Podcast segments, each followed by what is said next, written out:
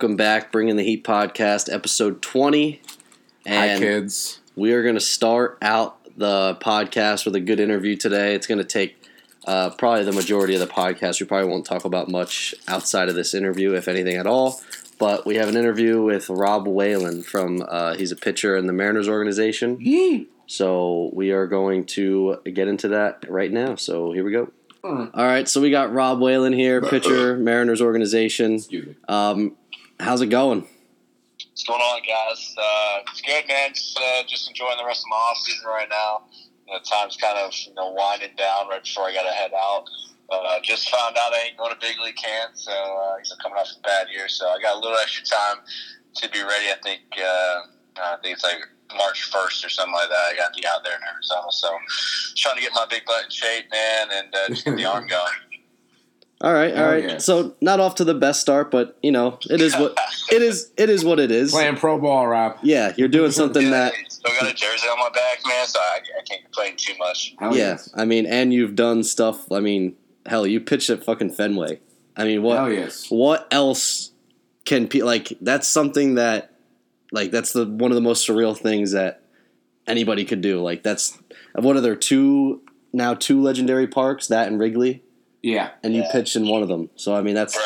dope as hell. Yeah, I'm telling you, man. Like, uh, I remember, you know, when, when I found out I was gonna be going to Fenway, like, you know, just as a pure baseball fan, man, like I've always wanted to go pitch at Fenway. Like, if you're a, if you're a fan of baseball and you don't like Fenway Park or you don't want to go see Fenway Park, then Scum. you're an idiot because because Fenway Park is just incredible. Like I don't care if you're a Yankee fan, like Fenway Park, there's just so much history there. That, um, you know, it's so unique, and getting to pitch there was incredible. I mean, just walking around the day before doing the tour, uh, you know, going behind the wall and like getting signed to do all the rookie stuff, like just seeing everything was just like surreal, bro. Just Mhm. uh, sitting in that dugout, you know, during the series itself, and just listening to the crowd, like you know, I'm warming up for my start, man. It's a day game, and I'm warming up, and guys are just harassing me in the bullpen, just lighting me up with words, and uh, you know, I'm enjoying every moment of it, bro. It's like, you know, but I, it was funny because I remember like warming up, and my bullpen was going so good. Like I'm like, damn, I'm about to carve these dudes up, and then I go out there to just shit the bed. like, didn't go well, but uh, you know, it was a great experience, and there's something I always remember. Yeah, I mean, at the end of the day, you know, 20 years from now, yeah, you might be able to, you might go back and say, I didn't pitch my best, but that just pitching at Fenway itself is like, it's going to overshadow any any outcome of what happened, win or lose. Like, I feel like just be, having that experience alone is just going to overshadow kind of everything. At least for the absolutely. first time. No question at all. I mean, I, I've been very fortunate to be able to do some cool stuff in uh, in my career so far, and uh, that was definitely at the top of the list. Heck yeah. So, so before we like really get into baseball stuff, because we got a lot. I mean, I have a ton of questions. Plus, we might ask some questions as we go along, just kind of bullshit it. Yeah. But um, Bullshit. Mike and I have a serious question. I have a serious question because I'm I'm the chow hound around here, and I have this Why, is why so serious, Michael? oh Why this so is this is this is really serious stuff here. So Oh, every single every single time I come to Zach's apartment to do this nonsense, I the first thing I do, I don't even say hi to Zach. I tend to knock over some furniture on the way to the fridge to get Sounds some right. to, to get something to eat. And I raid his cabinets and I just start throwing things on the ground. It's really it, it turns out to be a mess, but I usually clean up that clean up after myself. So we're we're curious as to your um, your living situation right now, the snack factor. It's, we, it's we really uh, important. So we we came up with our own. So like when you're when you're judging a house, the only thing that matters is snack factor. So you can live in a shack, but the snack factor is what really matters. You got- got to be on point. Yeah. Yes. got to be on point. So Yeah. what's what's the situation right now for you? Oh, dude, you're gonna be disappointed. My situation's piss poor, brother. No I way. mean, yeah, I mean, I got my own house. I got my townhouse here in Orlando, but uh, my older sister crashes here with me, and Uh-huh. uh, we both despise grocery shopping. Ah. We we run the cabinets like pretty bare until it's time to go shopping, or Ah. we're just kind of picking up food on the fly. Like, uh, you know, I got some like peanut uh, or. Uh, I actually, I lied, bro. I forgot. I'm sorry. I got some boiled peanuts, Cajun boiled peanuts in the crock pot right now. That sounds like I know- hell. the southern thing that I picked up when I moved here, bro, it is unbelievable. It's probably my favorite snack of all time down here. I have it every day after my workouts. There's like a little market that I go to right. Uh, you know, right around the corner from my gym. I go Yeah. there, I get a protein shake, and uh, I get bowl a cup of boiled peanuts on the way home. Interesting. Uh, but I got my own little crock pot brewing right now. But man, I don't have nothing in there. I'm trying He's to lose crocking. right now. I've been fat. my snacks are up on the on the low though right now. Well, hey, you know what? So he's got like a level three snack Yeah, we got- factor. we got to work on Rob's Hey, snack prime, factor. Prime Rob Whalen in his day, dude. I used to, I used to hoard some snacks, bro. like I'm hiding them under my bed so no one else can eat them. that sounds like me now all the time as an adult. That sounds like my wife when I go to eat her food and she literally like will get pissed at me. Like, Yeah, she'll hurt she'll not Yeah. talk to me for like 20 minutes because I ate a Rice Krispie treat. So the other day, the other day, I got I, I got a box of Rice Krispie treats and it has I think there's like There was 40 there's 40 in the box. 40. I ate one and she gave me the death stare and I was like, "What's the matter?" She's like, "There's only 39 left." I mean, this is what I would say to her, right? Like, you know, like when I buy something real quick, or like my sister buys, like every once in a while, she'll she'll get like some, you know, some grocery store like brownies or cookies or whatever. And if I crush it, she's like, "Oh my god, you ate them all!" It's like, well. Dude, what, do you, what do you want me to do? Look at them? I'm gonna eat them. That's why we bought them, right? Yeah. Fish gotta swim. Yeah. Rob's gotta Yeah. eat snacks. Exactly. Yeah, dude, Like, come on. They're not you bring them in this house, they're gonna get eaten. they're not doing any good just sitting in the box. Like Oh, they're yes. meant to be ate. No, Rob, do, no. you said you I'm picked not up. Waste my money. You said you picked up the the boiled peanut, whatever the hell. It sounds like hell to me, but I don't. That's maybe it's a thing. Um, have you started eating grits? Is that a thing? grits. Yeah. I will say no. I, I mean, I definitely had them since living down here. Yeah. Uh, but when I go to a restaurant for breakfast, I definitely do not ever order them. Um, Yeah. I like them a certain way. Sometimes they're cooked differently. Sometimes they're like soupy Uh-huh. and not my style. But then sometimes you get them like cooked more, and I don't really know how to describe. it. I'm probably butchering it, but it's more like kind of like uh, like almost like a mashed potato type. Oh, all right, all right. It is, It's good. If it's like a little cooked like that, I can do it. But that soup stuff, nah, I'm out. That I'm sounds. uh, that, that makes my stomach. Yeah. turn. So those of you, so those listening that don't know, Rob is actually from where we are from. So he is from the Great White Uh, North, baby. yeah, up, Five seven zero, baby. Five seven zero. Yeah, he- he's from the 570. So he is uh, an adopted southern. He's not Yes. he's not a true southern Yeah. boy. Um, yeah, I'm an adopted Floridian. So kind of kind of going back to that. So before you were drafted and all that stuff, um, you were living up here northeast.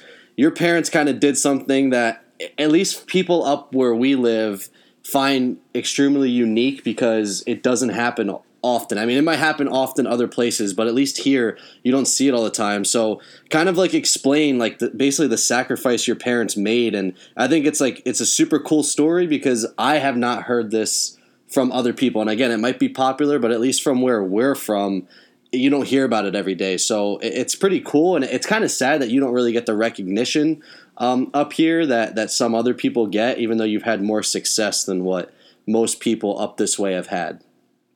Yeah, no, it's uh, no, it's cool that you said that. I appreciate that a lot. And uh, you know, I never, I never looked for recognition from it, but I know just on that topic alone, like, uh, I've definitely noticed that, like, you know, it seems like people don't claim me up there. Like when I go to Stroud, when I come up there and I do my camps and my clinics, like, I get no love from Stroudsburg. I get no love from my own high school and all my old coaches. Like, no one hits me up over there. Like, you know, the guys in like Mountain West where I didn't even go, those guys love when I come up, and I'm more friends with those people. And I almost claim Pocono Mountain more than I do Stroudsburg just because of it. I, I don't know if it was like a bitterness thing because when it happened, like I got resentment from it, like from my peers at times, and uh, I remember like my dad just like hearing it from you know from coaches and just local parents, like, "Oh, you guys are crazy. It's like that's never gonna work," and blah blah blah. And then you know go to show. Um, fast forward ten plus years, and I'm pitching in Fenway Park, so it's like Hell yeah. bad, you know I mean? Like, it's not cocky, but it's like it worked out. So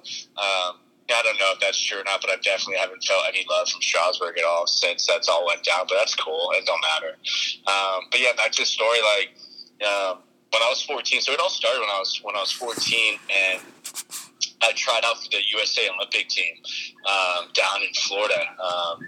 And I went down there and ended up making that team, which I did not expect to make. Like I had a really good tryout. I remember the whole thing. Like it was a lot of fun, but you know, there's so many kids. There's probably a thousand kids down there trying out, and. Uh, yeah, I was I was one of the, the you know the fifteen whatever how many kids were called, and uh, after that, like you know, some of the coaches there and, and the scouts, you know, where I was first having my first interaction with scouts, and they're like, "Hey, kid, like, you're pretty good. Like, um, you know, if we'd love to talk to your parents, whatever." And so, like, know, people talk to my parents, my coach, and like, "Hey, man, like, we advise, like, you know, this kid's pretty good at 14, and if he's going to be somebody, he needs to play more. He needs to get more experience. He needs to be on the field more. So, um, you know, where's the best place to play year round? Besides Florida or like Texas or Cali. So, um, we had our, our eyes set on Florida, and I know my parents, you know, at that time, uh, you know, the economy was tough. You know, right after kind of 9 11, uh, those next couple of years, everything kind of struggled in our area.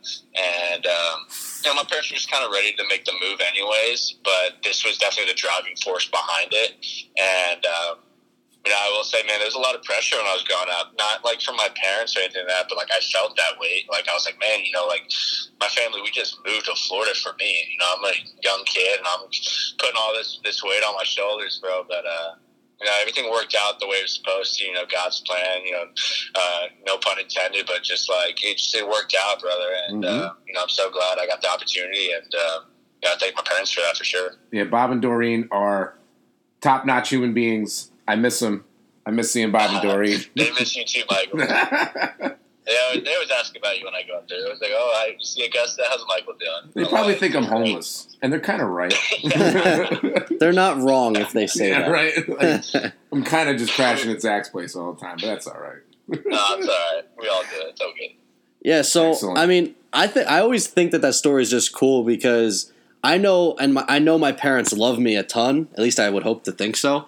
Um, I haven't I haven't been too much I haven't been too much of a disappointment yet. Um, Not too much. Um, so, but I just know like that was just something that could never happen. But like you said, the economy up here, you know, it did kind of get a little a little shitty. Yeah, it was pretty bad for a while, and and I mean it yeah, did. Dude, we lost our house, bro. Like that, that was a big thing. We lost our house. We're living in Penn Estates, which I'm sure you guys have heard of. It's you know it's a very popular community up there, especially like yeah. in the late '90s and early 2000s. It was a very very nice community, and that community kind of went downhill at that point. And we lost yeah. a ton of money on our house.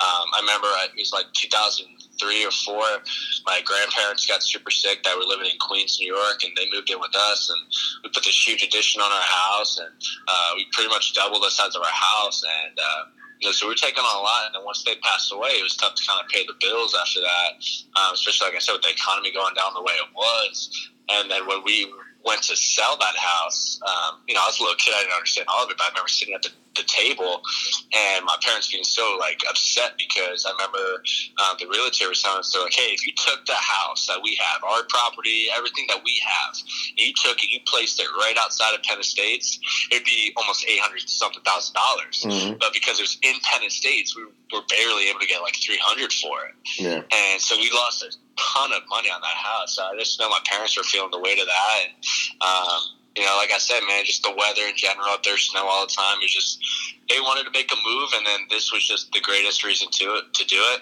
Um, but yeah, most parents, I there's I wouldn't say that you know my parents are any better than others because of it, but yeah, there's a lot of parents that wouldn't make that that move for their kid, and rightfully so. It's not an easy thing to do.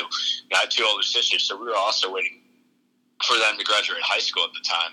Yeah. Um, so we were actually going to do a couple years before that, and we didn't. So, you know, like I said, I'm just very lucky that I was given that opportunity and uh, you know made the most of it. Oh yes. And um, basically, like what happened after all that is when all the the market, the basically the house market crashed. Then everybody from the city ended up moving up to uh, Pennsylvania, where we live. Absolutely. Because the house market dropped so much, you could get a house that a, million dollar house was five hundred thousand. I mean, the the house Gosh, market was yeah. literally just cut in half. It was it was yeah. absolutely insane. So I mean, unfortunately, that brought in a lot of a lot of negative people too. That's part of why the, our neighborhood went down. You know, I'm not saying everyone in the city's bad, but you know, there's there's some trouble definitely change in our, in our community, and yeah. a lot of people wanted out because of that, and the, just everything went downhill. So, and that affects the market as well, man. Yeah. Oh yeah, there's definitely been a culture change up here, without a doubt. Um, since all that's happened. Um, sure. So before I even ask the next question, I have to ask. So I'm a big Last Chance U fan. Did you go to school with the one running back? I can't remember his freaking name now. I did. Um, it was like DJ Law. Yeah, yeah, yeah. Law, DJ Yeah. Law. How how much of a stud was that kid? Because I know he was a stud in at uh so at uh At that school. Mississippi. Yeah, what the hell? The junior He went to college. college. Mississippi or Yeah, yeah, yeah. Yeah, I know what you're talking about. He was a stud Uh, in that show. He was, man. I, I didn't go to games too often in high school. So when I went to Haines City, I just transferred there um, right after my sophomore year. Uh, when I moved here, I went to this, this terrible high school called Ridge Community. It was a brand new school, um, you know, nice school itself, but like the program was terrible. Um, didn't really know what we were getting ourselves into at the time. So like I played like four games my sophomore year. and Ended up leaving. Like as a freshman, I was making the lineup as a freshman. I was running practices as a freshman because our coach was a soccer coach. He had no idea what he was doing. He, That's was, he was a nice guy. He was like a big Braves fan who just was trying his best to coach a team, but it was terrible. Yeah. And so I'm like, dude, it was like glorified little league, man. Like I was, he was trying to pitch me like every game, and I'm like, no way, like I didn't move down here for this. You can Like, you can do that, right? You can pitch every single game. That's, yeah, that's how it works. so I ended up transferring to Haines City my junior year, and um, so I didn't get to know a whole lot of people there. Man, my coach was tough there. We practiced a lot. We were there. No, school was from seven to one. We had block scheduling, and I would go take a nap, go eat with my buddy, uh, or you know, I just I was crash out on his couch for an hour or so before practice, and uh, we'd be out there from like two thirty to six, six thirty sometimes, so it was Wow. dark. And so I didn't get to do a whole lot after school. We practiced every day, even on the weekends, man. Uh, we were trying to do a whole culture change there. Uh, but DJ Law, yeah, I've never seen him a couple times. Um, you know, I'd never really had any personal interactions with him in school. I think he was a little younger than me, but yeah, he killed it, man. And when I remember seeing on Last Chance U I remember seeing my high school. I was like, that's weird. Like, they're walking around, you know, the field. You can see the football and the baseball field right next to each other. I was like, this is crazy, but yeah, man, he was a stud. I remember watching one or two games, and he was he was pretty dang good, man. So Um, I got a, I got a question, Rob. So You know, do obviously up here, you know, the school. I don't. I've never heard. Of, honestly, I've never heard of a school getting out at one o'clock before. Um, yeah, that was great. yeah, but up here, you know, we get done with school two thirty or so usually, and if you get you know two hours of practice in, that's a long day. Do you think Yeah, that? Do you think? Yeah. If, do you think that practicing that long made you better, or do you think it was, you know, it, it didn't really matter, you know, quality over quantity, or do you think that practicing that that much for that, you know, that many days a week, do you think that made you better? Uh, I would definitely say so. I Yeah. think I think every situation is different. Um, you know, there's things you can't control, like the weather and, Mm. and the sunlight. Sometimes in, in parts of the country, like you can't control that. You got to make the best of what you got. Yeah. But I know for me, like um, you know, going that long was was tough at first. You know, but like I said, we were trying to change the culture of that whole that whole town. My high school was not known to be a very good high school in general. A lot of a lot of fights, a lot of you know bad kids in that school. Uh, Uh, you know, sports programs were okay at best. You know, basketball was always pretty good. Football was okay. They competed at times, uh, Hmm. but baseball was a joke. Uh, we just had a real. I only transferred there because I had a really good coach. His uh, his name was Dave Schafer.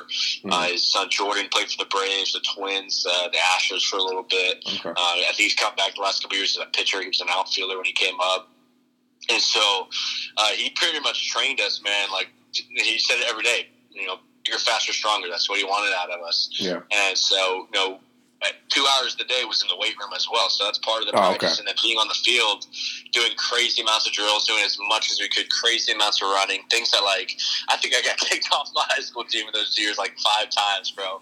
For Really? just like, know, like just you know, just talking with the, the, our coach and just you know being being used as, as an example sometimes. Like if you're ever late, if I was, I remember being late one time, he kicked me off the team. You know, my coach was a little bit of a hothead. It was like a soap opera. You got killed off and came back. yeah, like it was no big deal, bro. But like, uh, yeah, it's just crazy, crazy times. But I remember, um, I mean, you played with me. I was, I was never like a ripped kid. I was always a little pudgy, and then like I had a growth spurt right before I moved, and I got to like six foot and thinned out. But I was kind of like, kind of like lanky and awkward. Rob was And- was not an athletic specimen. He he willed himself to be a major league baseball player. I'll tell you Yeah, that. still not a, still not. I barely consider myself an athlete. I don't know how I do it sometimes. uh, but he got us in great shape, dude. Like Yeah. I remember, like I was stronger than I've ever been, faster, like legit faster than I've ever been. Wow. I'm like, no, I've never been fast. There was times, man, where I had like six triples in my my Wow. Like, I was I was moving, bro. What were the, was were like, the fences like 450 to center or something like that? Holy no, shit! dude, no, it wasn't Notre Dame. It wasn't Notre Dame. And we know you can. We know you can swing it. You did it in the show. Yeah, I Dude. swing it, man. Who, what was the guy's name? I know you know his name. That you got a hit off. of. The guy you got a hit off of. Yeah. Oh, the big leagues. Yeah. Oh, Zach Davies Yeah. and uh, Reynaldo Lopez. Lopez, Two that's what it two was. Knocks I got. Yeah, 100 miles an hour. Uh, I remember closing my eyes and just barreling it up with a liner right to right field. And they brought you in to pinch hit, didn't they?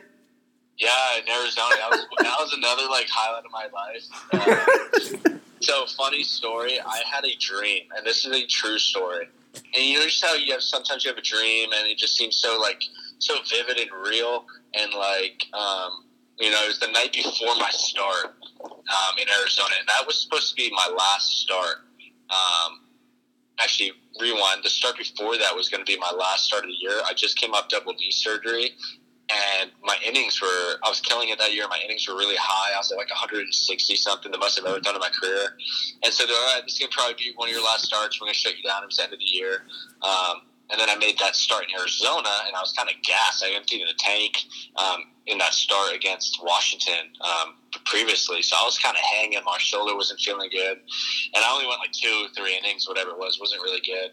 Um, the night before that start, I had a dream that I hit a grand slam, and uh, it was in Arizona.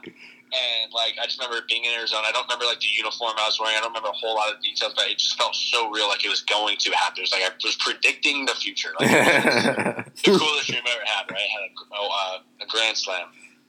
I get up, my first at bat, uh, that start um, in Arizona, and the bases are loaded. So I'm walking to the plate, and I'm like, "This is it, dude! Like, this is where I'm gonna do. I'm gonna hit a grand slam here, and it's gonna be the highlight of my entire life." And I'm pretty sure I struck out. I was swinging like on the dirt, whatever it was didn't happen, right? So I come out of that start and I'm hanging out the next day, and they're like, "Hey, bud, you know, you're just gonna hang out this day, and then tomorrow we'll probably deactivate you. Know, we're gonna send you home to Orlando because training was in Orlando, and I live here, obviously, so we'll send you home after that." So that next day, within that next 24 hours, we made a couple trades. I think we traded Jeff Francoeur at the time. Um, we released a guy. A couple guys were banged up, so we're our bench was really short. Um, so they didn't deactivate me, they didn't DL me, and they kept me on the roster. And so I remember that game was kind of going along, and it was heading towards extra innings. And I think it was maybe the ninth or whatever it was. And I was talking to their skip, and I was like, "Hey, like, we were like." You know, all the starters were like, hey, let's go put our cleats on or whatever. And so I went over to Brian Snitker and I was like, hey, am I still active? Like, cause I'll, I'll go throw my cleats on just in case you need to run me, bunt me, whatever you need me to do, obviously. And he's like, uh, yeah, you're still active. Actually, please go get your cleats on now. You're probably going to be up in an inning or two. And I'm yes. like, what? So I'm like, okay. and I'm like, you know, getting fired up, you know, taking practice back. until it's- and I think it was like two innings later, it comes up, and it was like uh, it was second and third with two outs, and I was on deck, bro. So I'm like, oh my god, they're gonna load the bases. Out comes the pitching coach. They issued, you know, ball four. They're gonna walk this guy, and get me up to the um, the hit with the base loaded. So They like, wanted this it to happen. This is the dream. it was the night. And uh, they bring in Patrick Corbin. He was pitching on the bullpen at the time. oh And yeah. I'm like, oh my god, they're even bringing in a stud against me, right? Respect. and, uh, yeah. And uh, he throws me a first pitch curveball. I swung, and I was like four days ahead of it. And I'm like, okay, okay, I'm just laughing. He throws me another one, even better. I take it. I'm like, yep, got you now. I got. He's like grinning at me. I'm like, yep, I got you now. Locked swinging yeah. at it. And then he throws me a heater, bro. And my eyes lit up, dude. It looked like a beach ball coming in. It was like belt high, my favorite spot, kind of middle in. And I took the biggest hack I could, and I broke my bat and ground out the shortstop. that was it for me. that is still the funniest story, though. Corbin almost breaking your legs. Hey, you know what? Sounds like a good time to me. oh, What? call failed. Hold on. Son of a bitch. What the hell? Where you getting calls from? Long story. I'm getting random phone calls. Oh, technical difficulties. Yeah. Welcome to the Technical difficulties. podcast life. I'm like, oh no, they didn't like my story. no, I just got done saying I love the story. Yeah, that was a great story. um, so let's kind of fast forward uh, to right after high school, senior year, get drafted by the Mets. Um, you also college was also an option, correct? Big option, yeah. Uh, was it Florida Atlantic? Florida Atlantic, FAU, yeah, down in Boca. Um, so like people have this argument all the time. So you know, was it a full was it a full ride? Uh, it was. Um, the scholarship they gave me was like along the lines of like ninety percent, and then with like whatever like academic stuff I qualified for, whatever, um, it ended up being a full ride. It came out to a full ride for me. Yeah. Okay. Yeah. So like people have this discussion all the time. You know, does does the guy go to college then go to the pros? Does the guy go to the pros go to co- like go to college afterwards if it doesn't work out? So kind of like what was your process with that? Because you had both options right there. Yeah, definitely. I actually had three options. So I I softly committed uh, to Santa Fe Community College, um, which was in Gainesville, and uh, they're, they've been known to be a pretty solid community college in the town. And uh, so I had three options. I had you know three three to four years of college at FAU. I had one year of college at Santa Fe, or I could just go pro. And um, you know, I remember the whole senior year didn't go the way I wanted. Um, you know, I ended up kind of hurting my shoulder a little bit, and you know, at one point, I started the year pretty hot, and I was throwing, I was touching fours and fives, you know, for the first time in my life, like really doing everything I thought was going to set me up to be uh, an early to mid round guy, not you know, not first round, but you know, just by talking to people, like somewhere between the earliest, maybe late second, but really realistically anywhere from like three to seven rounds. And I'm like, dang, okay, I'm gonna, make more money than I've ever made in my life. Like just, you know, mentally buying cars in my head and all this stuff. You know, you do at 18, bro. And um, know, I ended up getting hurt, and I was lost my fastball. I remember just kind of getting worn down. I threw a ton of innings. I was throwing like 86, 85, and you know, still pitching really well. And we went to regionals for the first time uh, in like 20 something years at our high school and i was one of two seniors at the time so i was kind of you know the leader of the team and uh, kind of put the team tried to put the team on my back i was trying to get us to the dance and um, so i pitched more than i probably should have um, meaning you know trying to propel me into um, the draft and be healthy for the draft come showcase time come uh, you know those final impressions you're trying to leave on scouts. Um, so they were just they knew I could pitch but they didn't they knew obviously someone was up if I didn't have my fastball all of a sudden.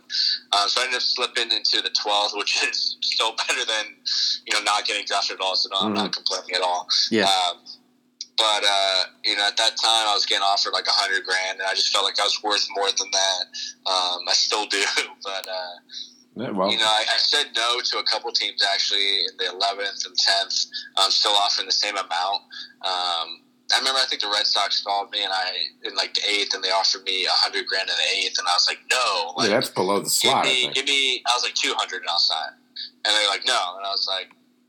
175 and I'll they called back like, "Oh, we can't do it." I'm like, "All right, whatever. I'm not signing." wow. You know, a couple rounds later, the tenth guy, a bunch of teams called the tenth, and they offered it 100 grand. I was like, "Give me 175 and I'll sign." No one would give it to me, so eh, whatever. I guess I'm going to school. And um, that 12th round came around. It was like speed round, man. It was like bang, bang, bang picks, just happening real quick. And my phone, I'm not kidding. I had phone calls from the Rays, the Yankees, the Mets, the Marlins. Um, I believe the Diamondbacks and whatever the Rockies were the other team, all calling at the same time. All their picks were coming up, and I actually said yes to Miami, um, except they did not pick me. I Oh. said yes. I answered Miami's call, and I said yes. I will sign. You take me on this pick. They did not take me that pick. Okay. So then I called the Mets back and I said, I was like, yes, Rob. And they're like, hey, we want to take you this next pick. Will you sign for a 100 grand on this next pick? And I said, yeah, you take me and I'll sign. And there was like a pause on the computer. And because like, oh, the Mets pick is, and there was a pause, and you can hear very faintly in the background. Uh, obviously, we had turned up real loud in our living room. You can hear that guy kind of coming in. He goes, "Whalen, Whalen will sign." And so they just said Whalen Robert, whatever, and I was Wow. like, yeah. So, uh, so with the Mets, you obviously I grew up loving. If anyone knows me, my, my family's from Queens, like I mentioned, so grew up a huge Mets fan. So even though I wanted to kind of go to school for the money, um, I how do you say no to your favorite team growing up that just drafted Mm. you? And then, like I said, we talked about earlier, moving down, everything kind of coming together, the whole story. I was like, you know, it just it made too much sense just to sign. Um, but for me, like school, my my whole take on it is, you know, you can always go to school. You know, I Mhm. understand the importance of school. School is extremely important. Um, you know, the way they do it with me. So I sign, I get my signing bonus, and then I also get, um, I think it was like 60 grand I have in my name for college once I'm done playing. They pretty much match whatever money your school was offering you. Oh, you know wow. what I mean? So, uh, God forbid I was to get hurt early on, or still if I get hurt and I can't play no more. Uh, once I officially retire, I have up to two years to start going to school and start using that money. And if I don't, I lose that money. So it's also like a way to light a fire under your butt once you are done Yeah. playing, to not just hang around and do nothing. It's like, hey, no, Yeah. you got two years to go use it. If not, it's gone. You know, not saying you have to get whatever done in two years, but you have up to two years to start using that money, or that's it. So it's a good motivator, man. Like I said, you can always go back to school. Uh, my thing is, like, you go to college, you never know, bro. If your if your dream is to play professional baseball, that is your dream, like it was mine. I want to get my foot in the door as quick as I can. hmm I want to get with the best coaching as possible. I don't want to, you know, risk it, you know, going to college, getting hurt, not being able to play, risking it, going to college, not doing good enough to get drafted, you know, whatever it might be. There's so many different scenarios. I just wanted to get my foot in the door and give it my best shot, right? Mhm. And so, like, the other point I have is like, and maybe it's a dumb take, but like, say I'm offered 500 grand, right? People turn down ridiculous, ridiculous amounts of money. Yeah, they do. What what what job are you going to get after college that you're going to be guaranteed 500 grand? Yeah. Name me a job that you're 500 grand in your Uh, bank teaching. Yeah, account. right. I, I can't think of one. Like, I, I just made money Drug right dealer. away, and then like, you have a couple, you have to play a couple years um, to earn that bonus. So like you know you can't just sign and then play one year and be like okay I'm done I'm retiring because then you got to pay that money back. Like you actually have to play a few years to keep that money. Oh, Uh, I've seen that happen where someone retired early and then had to pay back that money. But uh, so it's like, dude, it's a win-win for you. And then God forbid it doesn't work out, you can go to school. So that that's always Yeah. been my thought on it. But I've never knocked anybody that wanted to go to school. I, I get it, I respect it, but that's just where I stood with it all. Yeah, it seems like uh, I did not know that they actually um, will pay for your school afterwards if they if they grab you out of high school. It, that seems like a pretty Yeah. good setup. I mean, they want you to play, right? So Yeah. like, what do they? What can they do? What's what's the argument? It's like, hey, I want education. Okay, well, you know, talking to your parents, hey, Mister and Mister Whalen, uh, we're going to offer you a hundred grand, your son a hundred grand to play, and then by the way, we're going to pay for his school Yeah, just in case. It's like, okay, well, what argument do you have then? You have none. yeah. You can't really you can't do better than that. You don't have none. So. You know, that's how they get you in there, and uh, it worked for me. And like I said, everyone's path is different, uh, but that was the path I decided to take, and it got me to the big leagues, man. Yeah, and in, and, and like a lot of guys that I've met that got drafted in the later rounds, you know, say, "Oh, well, I'm going to go to college and bet on myself." And you know, even though obviously if you get drafted in the later rounds, you're probably you know you're you're probably not going to get the kind of chances that somebody got grabbed in the first round are going to get. But like you said, you could go to college and, and hurt yourself, you know, or go to college and and not even and not perform well or not get the playing time that you want. And all of a sudden, you know, you, you're going to sit there, you know, as, a- as a 25 year old saying, "Oh, you know, I had a shot to play big league ball or, or pro ball, um, and I passed it up and, and I screwed myself." Yeah, Um, like I said, man, if, if your dream, like the end goal, end all be all, is to play Major League Baseball, Mhm. that's all I ever wanted to do. When people would ask me growing up, what do you want to be? A Major League Baseball player. A Mhm. Major League Baseball player. That's all I ever said. Never said a fireman. It was Major League Baseball player. Mhm.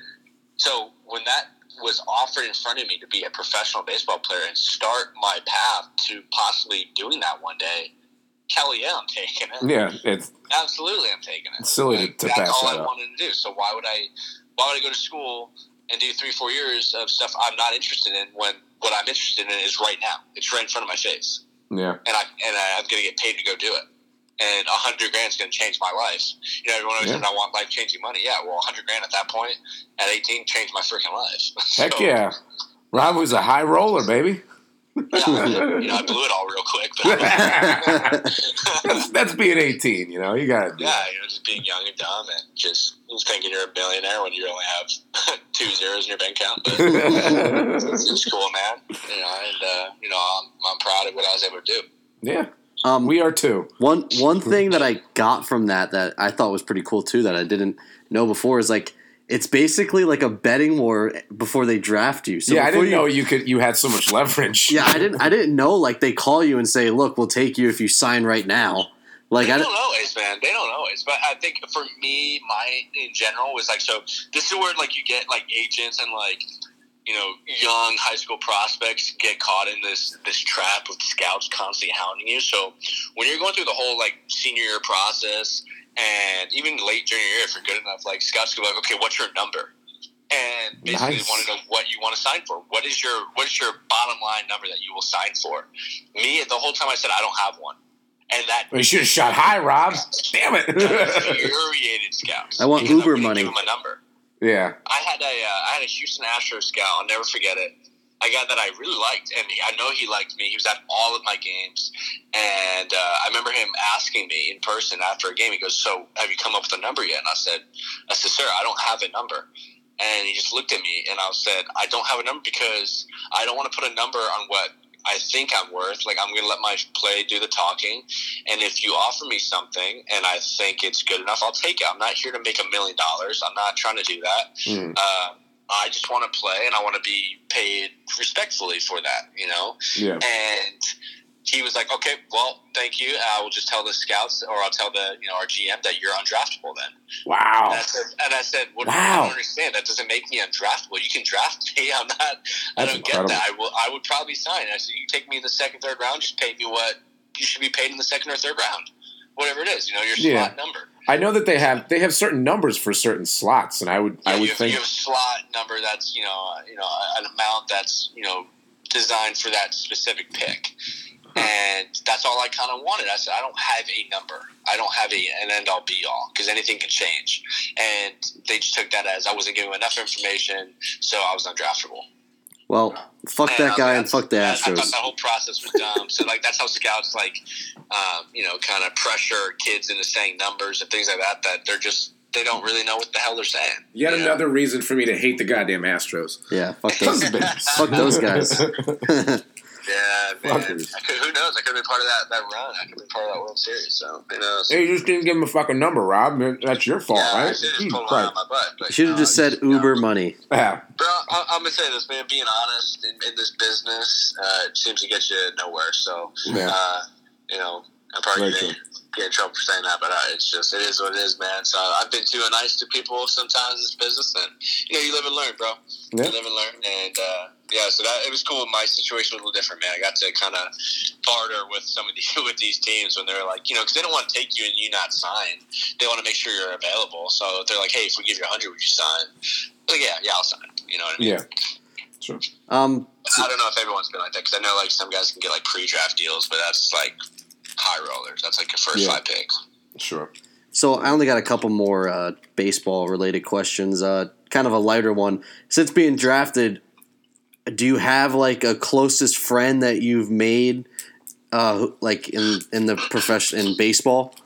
So since you've been drafted, Um, I know that you kind of keep your circle. It seems pretty small. I feel like you you talk more uh, with the kids that you went to school with in Stroudsburg more than uh, the kids you you went to school with and stuff. But since you've been drafted, because you know you're with those guys all the time. yeah, no, for sure. Um, for me, I would say I wouldn't. I don't have any.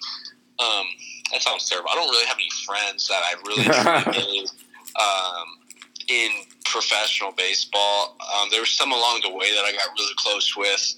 Um, you know, in the low levels that you know I ended up getting released or getting traded. And I've been traded twice. Uh, I've been around a lot of guys that come and go.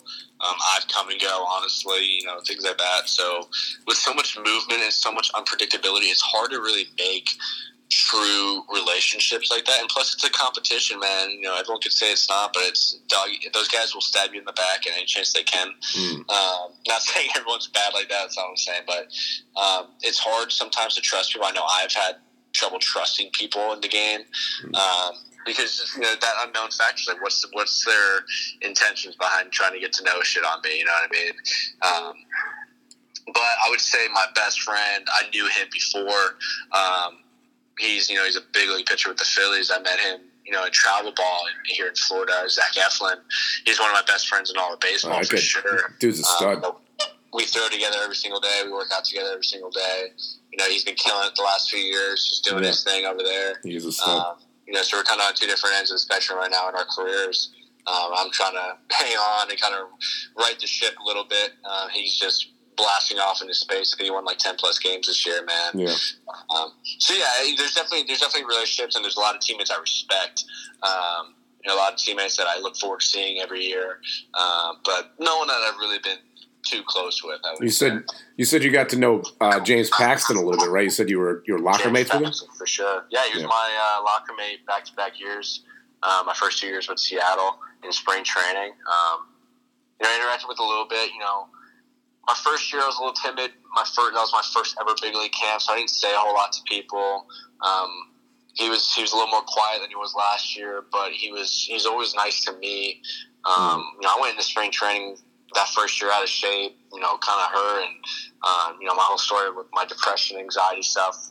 Um, that was the heart of it. That's where I was really kind of struggling in life, and uh, wasn't prepared for that camp at all. So uh, it was hard to kind of get to know anybody because I was doing terrible, and I just was in my own funk, and uh, just didn't really talk to anybody. But that second year, last year, man, I got to know James a little bit better, and um, really kind of you know looked out for me at times. You know, he studied some of my film, especially when things were going well. He really gave me tips uh, on how to approach things. I asked him a lot more questions. I asked you know Felix and all these guys more questions. Um, and I was just being myself. And so getting to know James, man, yeah, I think I think he's an awesome human being. Uh, he's one of the better pitchers I've ever gotten to see live. Um, just the way he competes, dude, and the way he prepares himself for each start is top notch. And Yeah. uh, I think any Yankee fan, you know, who, who's doubting him shouldn't because uh, he is the real deal. And I think Yankee fans are going to quickly, quickly fall in love with him. Yeah, we're excited about him. Yeah. I I think he's gonna be a stud. Uh, really he is do. a stud, brother. Uh, I mean, that that guy is no hitter, bro. In uh, Toronto, of all, all of all places. Oh, yeah. He's so cool he's Canadian. Big mate, we call yeah. Um, you know, I think one of his his last two pitches were like 99 and 100 miles an hour, dude. And Yeah. it's just he's a big boy, big strong guy, man, and he's got electric stuff. So Excellent. I'm excited for him to have a great opportunity over there. Good to hear. You know, hopefully compete for a World Series, and uh, I'm just I'm excited to see him do his thing over there. Oh yeah.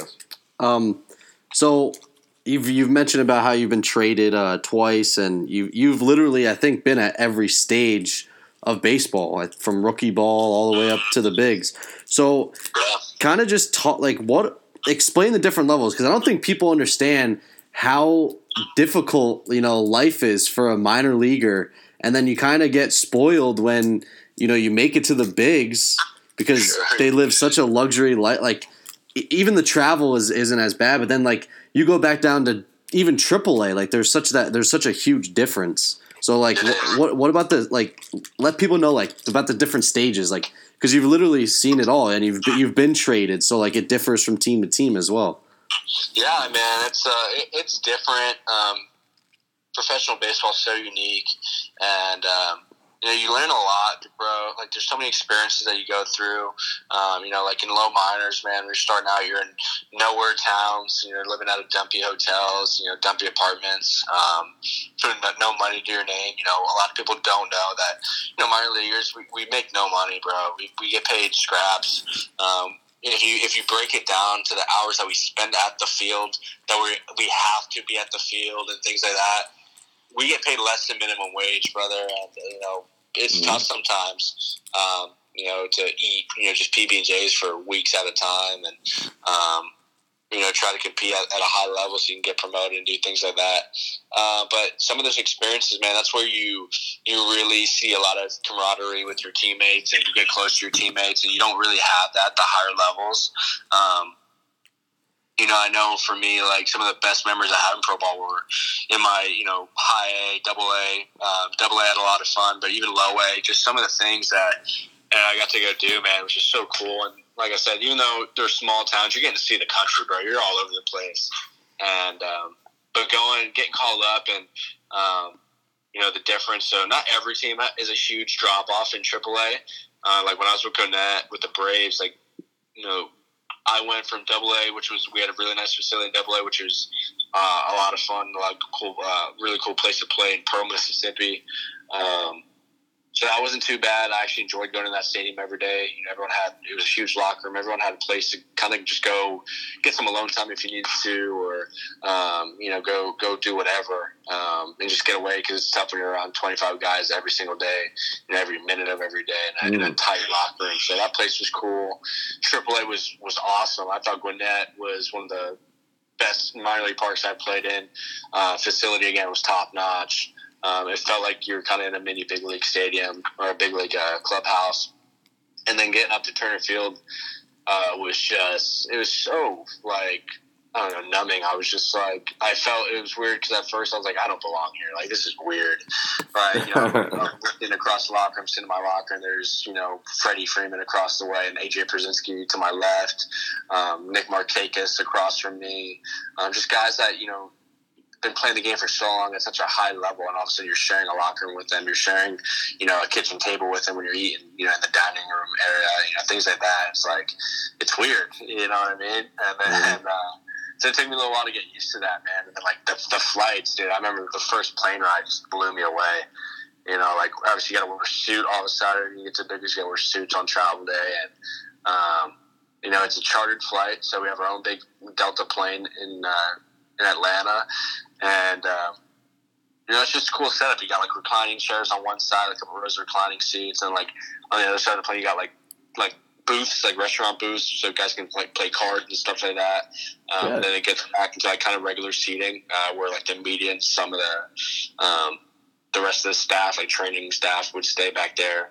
And so because the team was so full at the time when I got called up, I had to stay almost in the media section. Um, there's a couple of flights where I got to stay in some of those reclining seats, you know, where guys give it to me. But you know, being a rookie, I, I didn't make any first jump to go get on those reclining seats. But uh, you get on, bro, and it's just like a feast is being walked back to you. You know, there you walk on, you're handed a Pedialyte, you're handed a bag of Chick Fil A. There's around like uh, baskets of like king size candy bars, like whatever you want. There's like wings being going around. Like you had the same four or five stewardess. We had them just about every flight and uh, it was just like crazy stuff and you're like this is not real like you're just so pampered and it's awesome and you, and you deserve it you get up there that's that's part of the perks that you deserve um, chick-fil-a god damn it's crazy when you go back down to AAA and AA, and then all of a sudden you can't even get a clubby to wash your clothes the right way. you could have, uh, you could have fought using a sock every time you put your loop in the wash. You could have fought Pierzynski for his seat, but I don't know. That would have been a tough one. Is Pierzynski weird? My, so Pierzynski, you had Pierzynski, well, you had me, and then you had Pierzynski's kid, and then you had Pierzynski. so funny. Oh, you you played. You were behind his kid. oh my yeah, god! He had a better lock. He had more stuff in his locker than I did. I was like, this kid's killing. and during the during the summer, he would just hang out with his dad. So uh, that's pretty cool. Yeah, you, got, you got the life. Yeah. Yeah. I mean, he was towards the tail end there. Yeah, that yeah. was like one of his last year or two. I think he played another year after. So after that, Someone, I've, I've run it. I've run into him a few times. I ran into him in Seattle um, this last year when I was up there. He was doing a broadcast. He's broadcasting the game. Uh, we talked for a while. Good dude. Uh, he lives here in Orlando, so eventually I'm gonna give him a shout. He actually offered to catch him with my bullpens last year, but I was I was leaving for Arizona, so really I couldn't do it. So I'll probably reach out to him again this year. Probably go play some golf with him. I know he's a big golf player. There was, if he requests my phone calls. there, there was a like a vote like a couple like during the the height of his career where people said he was the most hated player in baseball. yeah, he was, he was eccentric. I, I, didn't, I, didn't, know him. I don't know him a man. I just know, uh, you know, we had an incident where he, he chewed me out one time in Milwaukee, which was cool. Um, just learning from a veteran. But yeah, I mean, he was always really good to me. Uh, but he's definitely a fiery guy for sure. Yeah, that is not a guy I would. I think I would want to piss off. no, no, not a guy that's been around oh, he was almost around almost twenty years. Yeah, so, he was around. Uh, he, earned, he earned that right to be a dick if he wanted to be. That's true. and, and the last thing I just want to, and you don't have to like elaborate too much, but like so obviously when you get drafted out of high school i guess you really don't think about the whole it's a business you know and the whole trading aspect and you've been traded twice so like how does how does that dwell on you like that's got to bring some sort of a burden burden or like bother you in some sort of way because you know you're still only 20 24 25 Yeah, about turn 25 in seven days. Yeah. Wow. So I mean, you're still young. Like so to be traded twice, and I mean, you're not even. You know, you're our age, so that's like me just picking up and leaving twice. You know, it's not so like. I mean, you don't have to elaborate too much, but you know, kind of explain that because I mean that that blows. I mean, truthfully, it blows. Yeah, it's, it's really tough, man. I've struggled with it, um, just just personal level. With like I said, with the things I've had going on, um, you know, on a personal level, and then having to just pick up and uproot yourself. Um, you know, when I got traded from the Mets, that was tough. Um, you know, because I was like, you know, you get drafted by your favorite team, you play three, four years with them. You're pretty much. I was just at that point, kind of becoming a prospect. You know, making a name for myself. Um, my first few years had a lot of success early on. Um, and then getting traded to the Braves, which is always a good thing when you get traded like that, man. Uh, it's good that another team wants you more. Um, so there's nothing wrong with that, that, but that one hurt a little bit. Um, and then obviously going to your the team that you grew up hating, you know, hated them. But they were also their spring training was in Florida as well, which was in Orlando, which was even closer. So I was literally ten minutes away. You know, getting to stay at my house during spring training, which was awesome.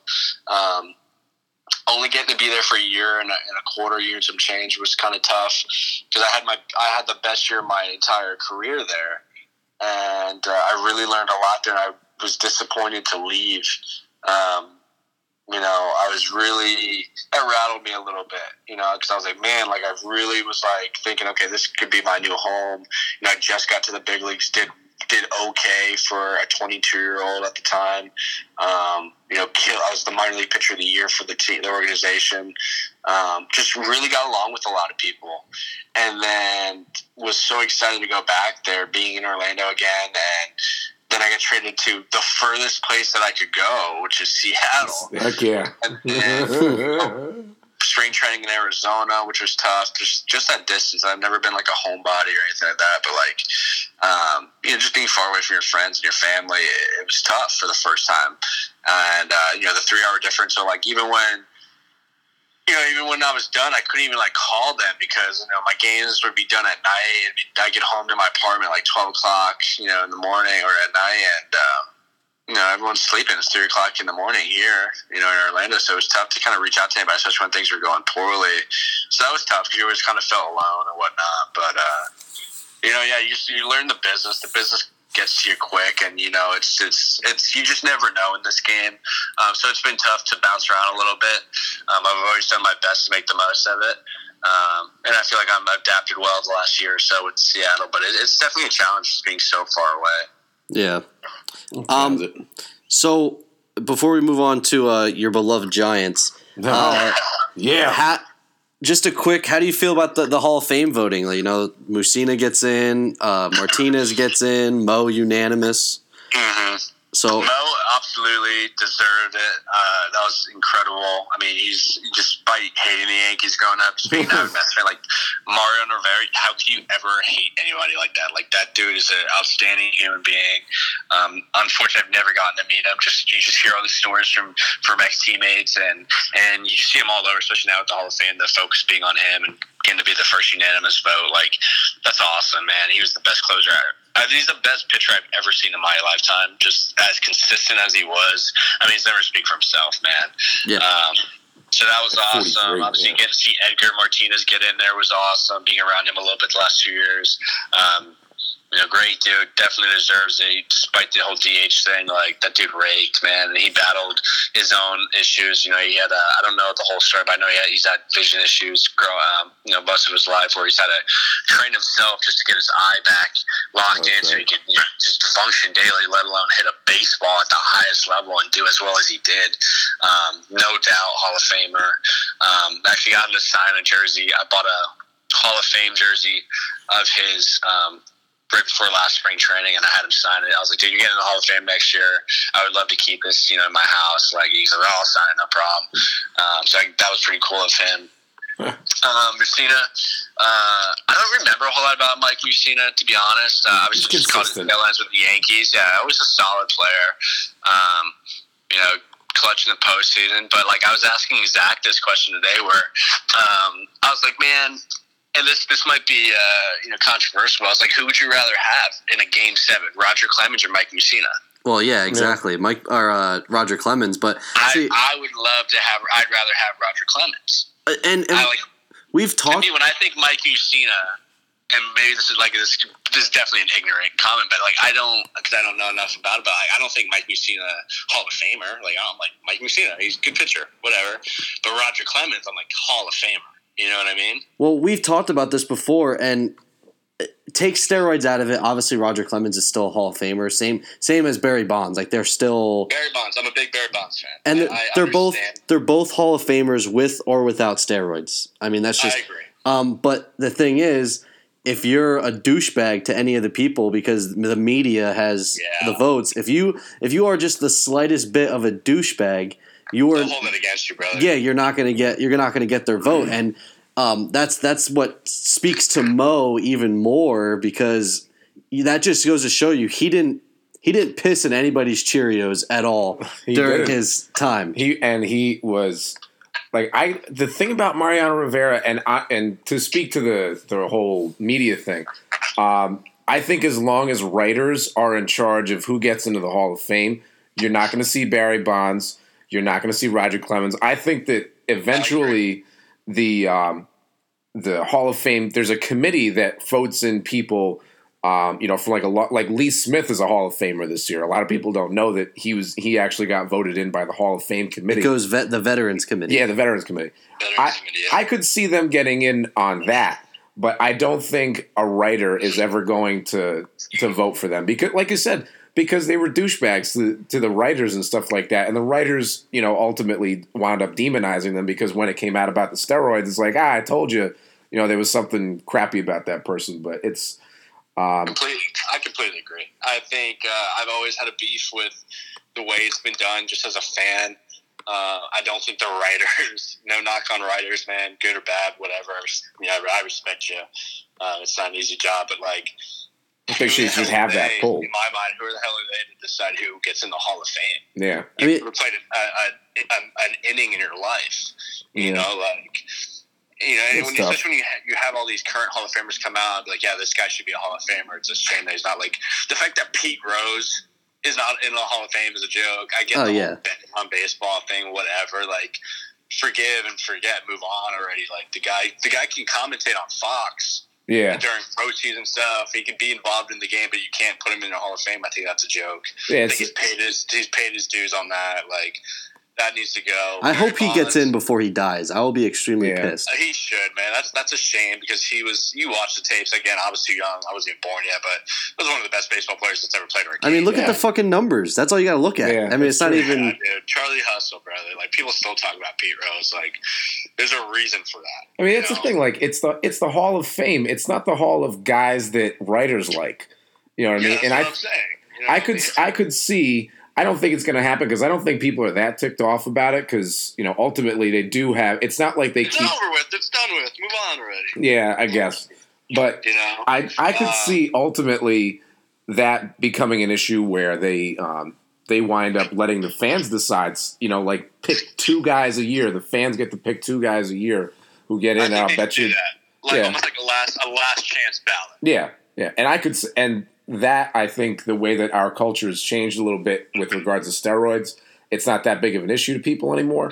I could see Bonds and Clemens being the first two guys that get in, and then Fred McGriff. 'cause Because that's what you have. Correct me if I'm wrong. It's seven years, correct? yeah, Yeah. You have Yeah. seven years to get in, right? So Unless you Yeah, don't that's right. receive a certain percentage of votes. Or Yeah, yeah, they you want thirty five percent, Yeah. then you're off the ballot. Yeah. Yeah, I think I think obviously I think it should be a combination of what you just said with the fan vote, maybe, or current Hall of Fame members doing Yeah. a vote. Whether it's for one guy or two guys a year, whatever. Current Hall of Fame members, the people that you know make it what it is, if they're allowing these people in there, then then uh, you should let them in. You know what I mean? Like Yeah. that's how I think of it. So if they're like, "Hey, Barry Bonds, uh, we want him in the Hall of Fame," then who's to tell these guys that he can't be in there? You know what I mean? yeah. It's That's that's how I look at it. You know, Barry Bonds, dude. His numbers speak for itself. I don't care. that's video And- game and again- numbers. And again, you're going back It's to crazy. a time where it was okay to do steroids. hmm Yeah, it wasn't like he was the only do- dude doing it. I mean, the pitchers I mean, he's you were- you facing were are doing one- You were steroids. the minority if you weren't doing it. Yeah. You know what I mean? So okay, he was doing what everybody else was doing. It wasn't illegal at the time. He's never he's never failed a test. I don't believe. I've never heard of him failing a test. Nope, never failed the Even test. when, even when they did make it illegal, and he still was good as he's ever been. Yeah. So I mean, yeah, maybe back then it was easy to cheat test. Who cares? You have no no evidence that he did do it. So how can you punish a guy when you can't prove he's guilty? The dude got on got on base sixty percent of the time, like four seasons. You We can, have like somebody walking you with the bases loaded. yeah, Yeah, Yeah. You're, you're you're pretty freaking good. That's yeah, still the greatest. You transcended steroids. I've. Yeah. never seen anyone else do it since then. no, no. no, I've never seen it. So I mean, that that's like one of the most. inc- I still like. I was just young when Bonds' career finished up, but I mean, he was the most feared hitter I think the game's ever seen. Well, I remember him like hitting a home run on a check swing broken bat, like Yeah. Broken like back. Like legendary shit that you never hear about anymore. Something that God Himself might not even be able Yeah, to do. honestly, like if Yeah, one of Jesus the came best down here, swings, just pure swings I've ever seen. yeah, If I was a lefty hitter and I had size like him, he is who I would try to emulate. yeah, One- And you know what? If he played in Yankee Stadium, he'd have 800 home runs. He'd have more Oh, than I, that. I You know think I what I just saw the highlight the other day of him hitting that one home run at Yeah. Yankee Stadium, that upper deck job. Yeah. Mhm. Uh, just like it's just so dumb, He bro. I he mean, was all about uh, Turn uh, and burn, baby. Well, and uh, what is that called? what launch angle? Launch angle. Oh, yeah. yeah. he's Oh, a big yeah. launch angle guy. Yeah, I mean, dude, he used to choke up though. He used to have his knob taped up. He'd choke up. He used a small bat, yeah, and he'd Yeah. just be so quick inside and just put the barrel right on, like he was like See- swatting the ball. That thing about I, I know people are like, oh, you know, he used a 32 inch bat. I don't think I think he used like a 33 or a 34 inch bat, but he was so damn big that it looked like a friggin' toothpick. yeah. You know what I mean? Like he had a normal sized bat, but he was not a normal sized person. He was Bro, I'm just telling you, I picked up some of the bats some of these guys use, man. They're huge. I don't know how they swing. Yeah. There's like 34, 35. There's like a 34, 32 and a half, 33 and a half. You know, I- I, when I was up there, I was swinging, I had a, a custom Sam Bat. I was swinging a 34, 31 and a half.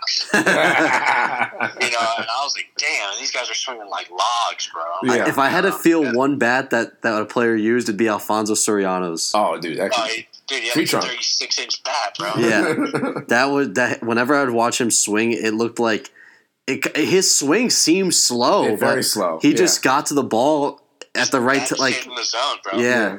It was it was. You know who Yeah. swings a big bat? Altuve, and that's another Yeah. situation. It might be another situation where it's the opposite. Yeah, yeah, exactly. Like he's really small, so he's using a normal sized bat. Yeah, I don't know, Uh, Yeah, he's a man. stud, though. but it looks really big to me. I Oh, don't know. dude, unreal. I mean, I have a, I have a bunting bat that I got from the Mets. It's Is that real? It- It's it's a. re- I, I think you can use it in the game. I know it's kind of a training bat. That's fine. It's a regular bat, you know, regular wood bat, but it's thirty nine inches, they're forty inches, Whoa! and it just has a massive barrel end on it. It just says "Get it down." Yeah, God, God help you if you uh, if you have trouble getting it down. Then you have to swing the damn thing and look like an asshole. But I, I mean, I have fucked around with it and like taken hacks, you know, during BP with it, and you don't launch the ball with it, but anything inside, that thing's snapping. in yeah, half. like a fungo. no question. all right. So let's go on to some football. Uh, I don't have too much football because unfortunately there's not much to talk about with the Giants. Uh, Yeah, Yeah. Not much good anyway. so um, obviously big time Giants fan, as you said, uh, from New York, your family and everything. So obviously bad year, um, but Eli's numbers were good.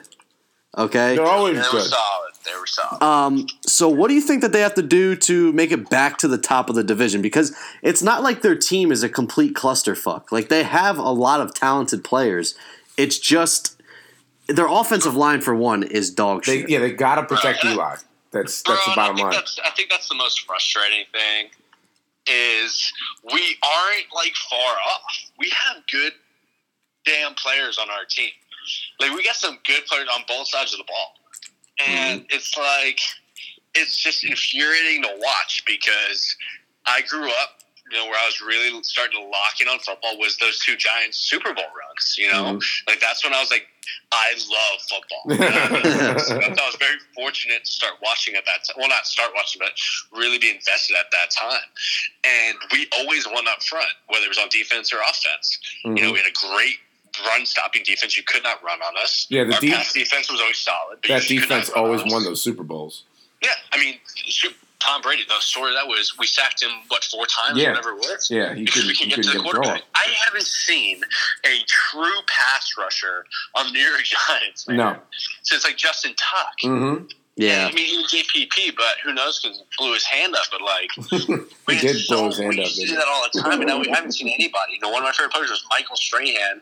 You know, easy one to be a favorite of, but like, I just loved him just sacking the heck out of the quarterback, bro. And Yeah. well, and the Giants went from I don't know, man. We him. haven't had it in years. They went from him to Umenyiora to Tuck. Like they literally. just never stopped. It was like a factory, bro. Yeah, they were mm-hmm. just produce and and then before that, like you had Lawrence Taylor, like they had guys that were just like it was just like a rotating door. Like, all right, Strahan's done. Here's Umenyiora. Yeah. Oh, Umenyiora's done. Here's and they had Antonio Pierce uh, on Uh, that and team. if Like, you can believe it, we had all three of those guys on the same line at once. yeah. Yeah. I mean, the, We had the, Tuck, you and your and Strahan at, at one time, That's all right. playing the same. I mean, the team. Giants were a problem back Ah, when dude. those years It was when so they. much fun to watch, dude, because you never felt like you were out of any game. Yeah. You always felt like there was a way to come back.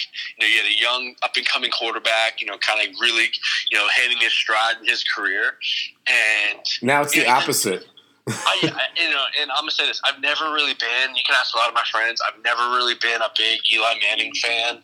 Uh, always respected him. Always thought he was a very good quarterback. But like, I'd rather take Aaron Rodgers on my team. You know, Oh, yeah. I'd rather Oh, yeah. have some of those guys on. I think a lot of a lot of teams would take Aaron. Well, what about- You know what I mean? Well, Like, what about Philip Rivers? You could have had him. I just don't like Philip Rivers. Oh, I don't oh. know. How do you? The way No, he, I don't like Philip Rivers either. Spaz attack throws the ball. Yeah, but the Spaz- funniest thing is, on his spaz attacks, he doesn't curse. He does, like because he's such he's Oh, such heck. like he's such a man of God, and I'm not even kidding you. I'm not. Yeah, I'm not even kidding you. Like there was a there was a they had him mic'd up, and he's like Frickin' frick. screaming at his teammate, and he's like, "Golly, what the like." Like just screaming like every non-curse word. yeah, man. And, and when you yeah when you watch him on the field, he's like throwing his little fits. You think he's f bombing this and f bombing Yeah. that. He's saying Gosh this. darn it, golly. Yeah, it's it's the funniest thing. Like, Fiddlesticks, man. he's almost he can almost field his own fucking football team. He's Yeah. got like nine kids. That's He's true. got nine or ten, man. God Yeah. bless him. God bless him. Hell yes. Holy Um, hell! He, yeah, I, uh, guess- I don't know. I just Philip Rivers, whatever. I mean, I don't know, but yeah, definitely. You know, back to your question, man. Like, yeah, we start winning up front. Um, the offensive line definitely played better that second half. Once we picked up Jamon Brown, uh, right guard, um, you know, he was a starter in LA in 2017. And he came in this year. I think he was suspended the first couple games, and he lost his job because of that, not because he couldn't play. You know, he's just, hey, we got a guy. He's killing it right now, and you were suspended, so see you later. And they got rid of Flowers. Yeah, we Finally. picked him up, dude. Yeah. Finally got rid Flowers, who was just atrocious. Um, he's, you know, you, you know who the pick right after Ereck Flowers was? I, I don't. draft? No, I don't.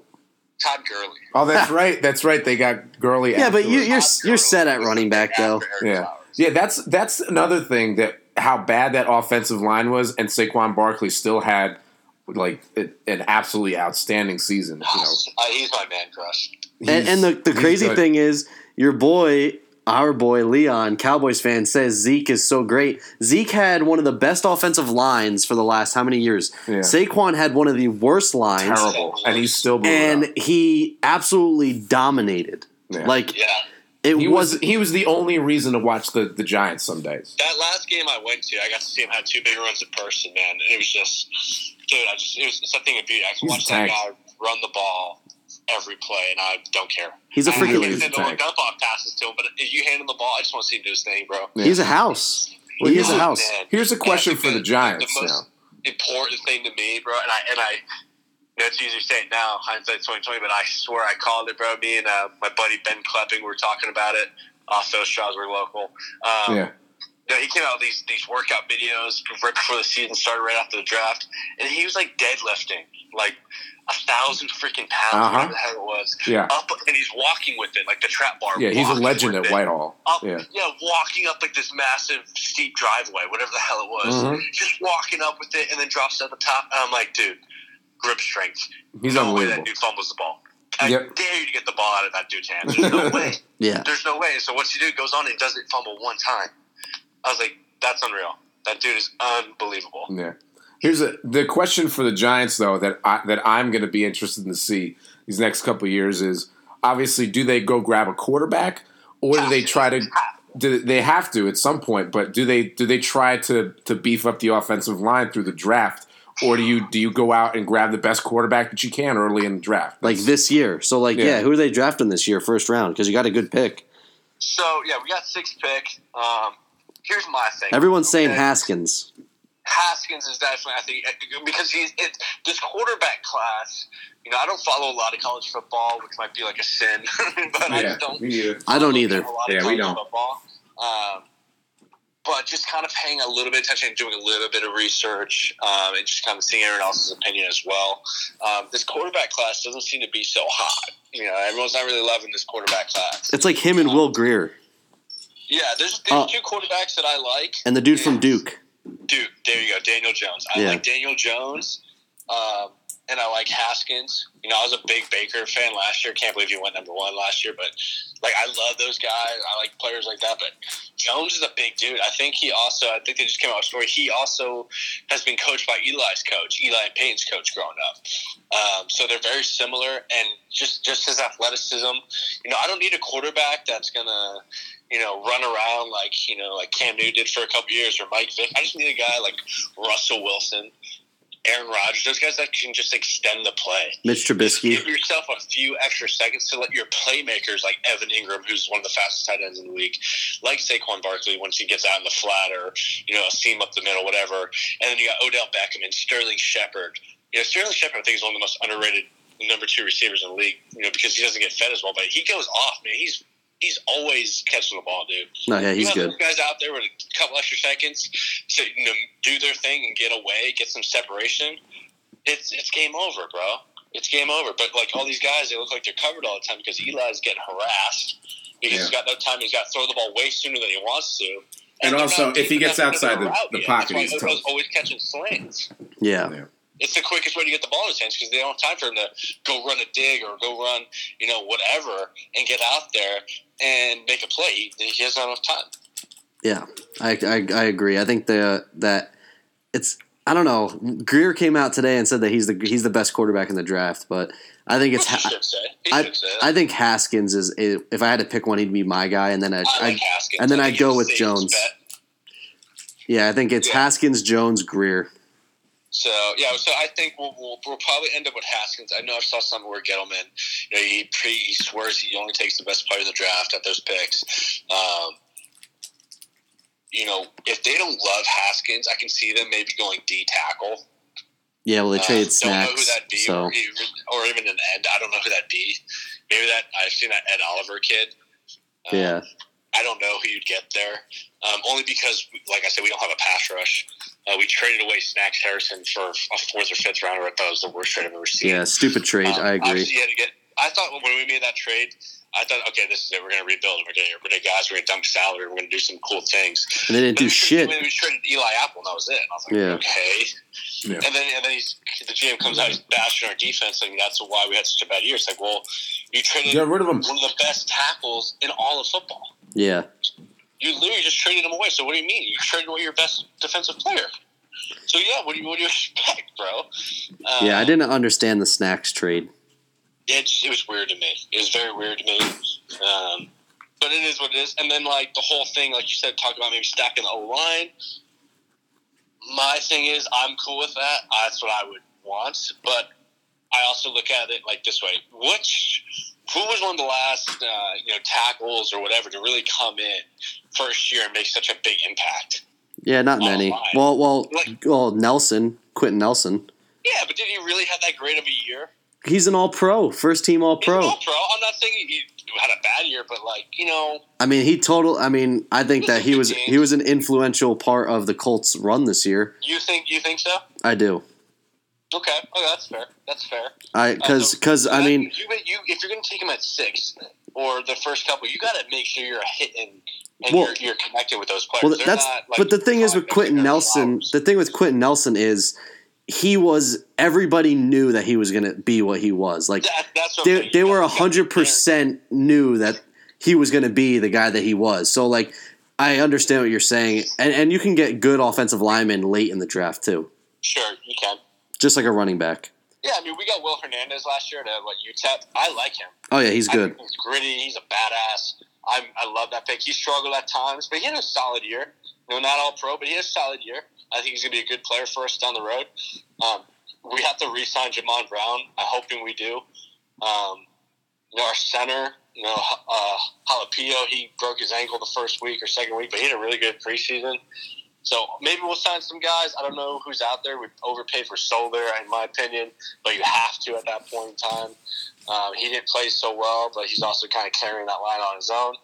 So we'll see. It'd be interesting, but I definitely think we'd take Haskins. I think you just got to get a guy, and I think it's going to be similar like Eli's situation in 04. We had Kurt Warner, and then uh, he was the starter that year, and Eli just kind of sat. And that, what by the seventh, eighth week, you know, Warner wasn't cut anymore. So you bring in the kid, man, Yeah. and he never he never turned it back over. So I'm thinking that's the same situation it'll be.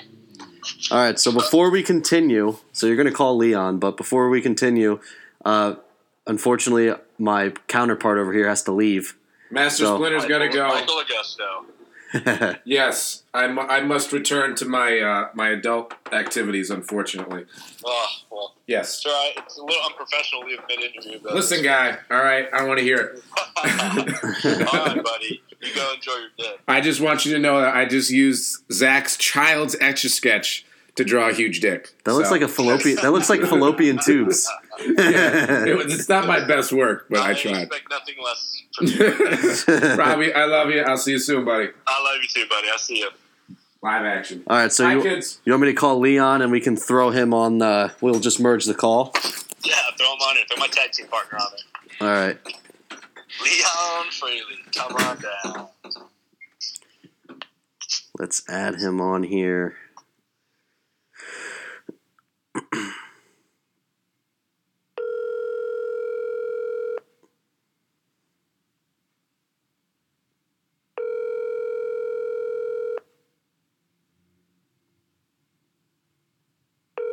Hopefully he answers.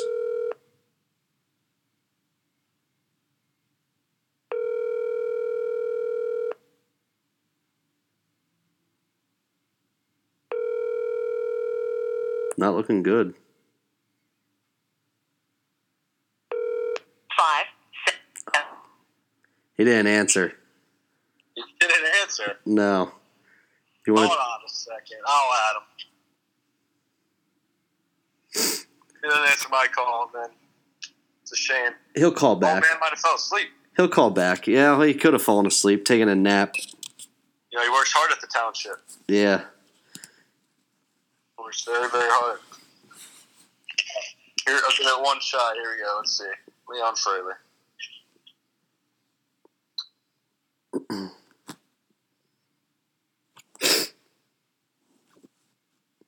This podcast running on probably gonna get a two hour episode here.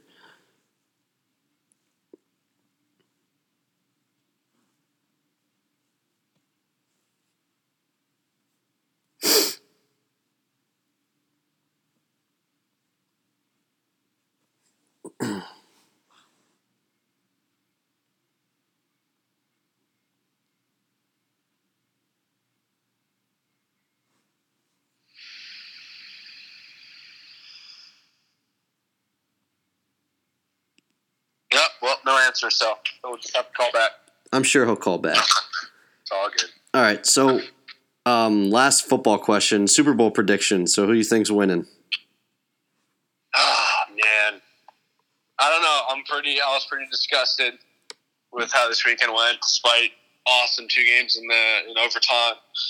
Saints should have been in there.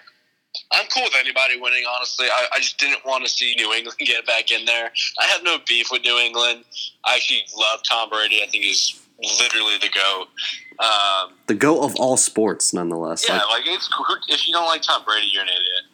Um, Yeah. Tom Brady's just he's on another planet. Um, I'm just ready to see something different. I like a new story. I like a cool, you know, underdog thing. But no, I'm a big fan of Pat Mahomes, man. I got to watch him a lot this year, um, so that was tough. Him going out the way he did. He was my fantasy quarterback, so really watched all of his games, and he's a stud. He's gonna be a, you know, he's gonna have a really good career, man. Um, Yeah, he's he's amazing. I, I think I'm gonna go Rams. I think it's just McVay's year. I think uh, I think they're gonna do it. I think they're gonna find a way to pull it out. See, I think I think the Rams spent a shit ton of money for this one year, which you know why not? If you got it, spend it. Um, Hey, But- sometimes you got to go all in. I think I'm gonna go Patriots. It's just really hard at this point to bet against Tom Brady. So I took I the. I took the Chiefs last week, um, and I know the Chiefs' defense isn't good. Hence why they got rid of their defensive coordinator after that game. But Uh, that, Tom- that, that whole drive, dude. They should have called timeout on that last drive just to give the guys a breather. yeah, I mean, but Tom Brady is just you know he's just like the most clutch. Mo- he's just the best. Like he makes it look so easy. Like I legit think he could play till he's fifty. He's a surgeon out there, bro. He just dissects defenses. So I'm just at the point where I just don't think I can bet against him. Yeah, no, I'm sure I'll probably be wrong. Uh, I'm sure I'll be wrong on my prediction, but I got to be hopeful, and I'm going to go with LA. All right, so to the good stuff. So it's unfortunate Leon didn't answer because he, he. So you're big into WWE still. Yeah. Um, big fan. I'll be honest. I have. I actually just got WWE Network for free for a month. So Yeah. I've been watching all the old stuff from like '98 on. How fucking awesome is it? So I just have to say that we definitely grew up in the best era for WWE. So like our gro- our upbringing from like 98 to about 05, probably a little sooner than 05, maybe 04 was the greatest wrestling, like professional wrestling that you could ever watch. It Like it was the peak, bro. the, the storylines, You the yeah, just couldn't beat it. I mean, I can't tell you, man, how many. I I I've never, ever missed a Monday Night Raw. I yeah. Never. When I was a kid. I don't think I did either. What I was doing, I found a way to watch it If I didn't watch it that night, I recorded it on VHS. on VHS. I never missed an episode. And it's like, so how do you watch it now? Because I look at this, like, because, all right, I have a 10 year old So brother hard. And he loves it right now. And I'm just like, it's so bad. Like, not the wrestling is garbage. Like, the wrestlers back then were better. They made it at least look almost real.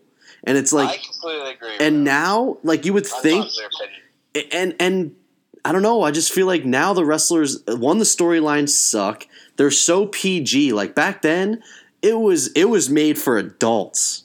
Like now it is made for kids. So like how how do you watch it now? It, it's tough, man. Like it, it really is. I'm not as interested in it as like I want to be. I always check it in just because you know it was a big part of my life, man. Like besides baseball, like wrestling was like my other love. I just I don't know why. Obviously, I know what it was. I know it was entertainment.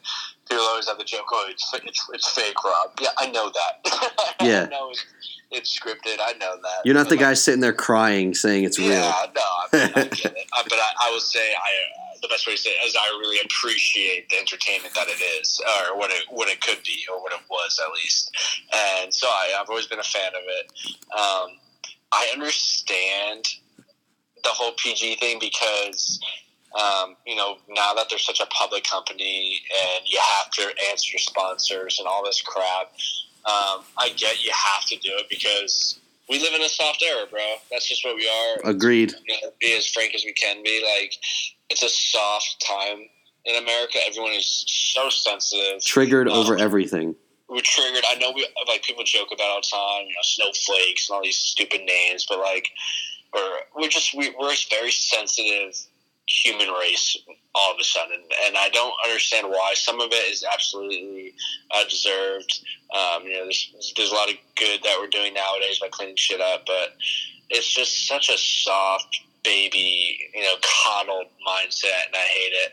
Um, you know, a lot of the things they did back then, they could never say now. No, because I- you, they'd be crucified. I've been watching some of it and like they like so um there was one I can't remember, I can't pronounce his name. He was a Asian dude in 98. Um he was a small guy and he like they were make like Generation X and shit was like making all these Asian jokes and I'm just like holy shit Oh, like if sure. this was on now oh my god the fr- freaking Twitter would be blowing up. Do you ever see the? Uh, you ever see the uh, the like the promo with Bret Hart in, in DX where like Bret Hart literally is like calling them you know homosexuals and like Oh yeah. Uh, all this stuff like but like calling them the F word and things like that. And you're like, oh my god, like what? Like like that was really on TV. Yeah, yeah, that was on. It was on the other day. That's crazy. Right? It's it's, And like, nuts. you know, not not condoning that, but like, you know, it's just, and, and I feel like now when you say it, like you, you have to be careful of how you agree with someone like that because you're gonna find someone will find a way to crucify us for saying that. But it's like it was just like everyone knew like it was just a joke. You know what I mean? It was. just- It's like a movie saying it. Like yeah, it was a joke. It was entertainment. It was it was it was like a stand up comedian. yeah, You know, it's like you know he's going to say you know things that are vulgar or you know not necessarily appropriate, but it's it's comedy. It's meant to make you laugh. You have to be able to laugh at yourself. You know, it's not disgracing um, you know the whole gay community. It's just it's a just being able to laugh at yourself. And I think in all aspects of life, people have forgotten that art of how to laugh at yourself, no matter who or what you are. yeah. Like they don't they don't look at the the overall picture of things. They just kind of they get caught up in that moment way too easy. Like instead of just sitting back and looking like this is a minute part of my life, instead they're like, holy shit, the world's ending. Absolutely, absolutely. So uh, I get it, man. But like, yeah, dude, it's tough to watch nowadays. I completely agree with what you're saying. But like, the wrestlers back then sold it. They just sold it. It's the Yeah. keyword. You have to sell. And like wrestlers, like you know, you hit it with a finishing move and they pop right up. Yeah, You hit it with a finishing move and they, they're easy to count. It's like what? Like, there's just no like excitement in the match. Like, Who- it's just like. who in your eyes sold the stunner the best? Oh my god! Well, obviously The Rock. Yeah, You yeah. can't go against it. I love that. Um, The Rock is definitely the best. worst. Yeah. This was the worst. It was looked like it really like you're about to break his neck. so, um, Kurt Angle was a terrible. There, I remember. I remember one time. I think it's, it, it makes its way onto the internet a lot. Like the one where he's stunned. I remember watching an episode. He stunned like Triple H like four or five times in a row. Oh yeah, And he yeah. started sipping a beer and like he like shot beer out of his mouth. Like that was awesome. How about when he stunned Chyna? Oh my god, dude. Dude, even when Stone Cold was a bad guy, he like beat up Lita and stuff like that. Like, oh my god, that stuff nowadays. oh yeah, yeah. Oh my god. That would- it would be a debacle. Happen. No, it yeah. never happen. And I think now it's, it's when they do those intergender matches. Like, as soon as like a girl tags in, the guy has to tag right out.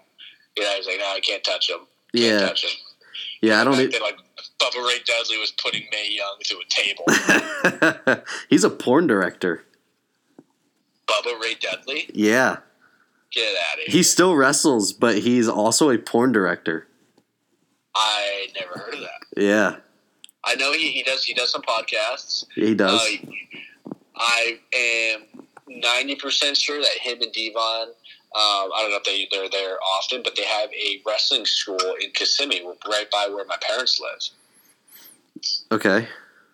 Yeah, I don't. Uh, I didn't know that he was a porn director. Well, he. I, I don't know if he's like uh, consistent, but I know he's dabbling in it.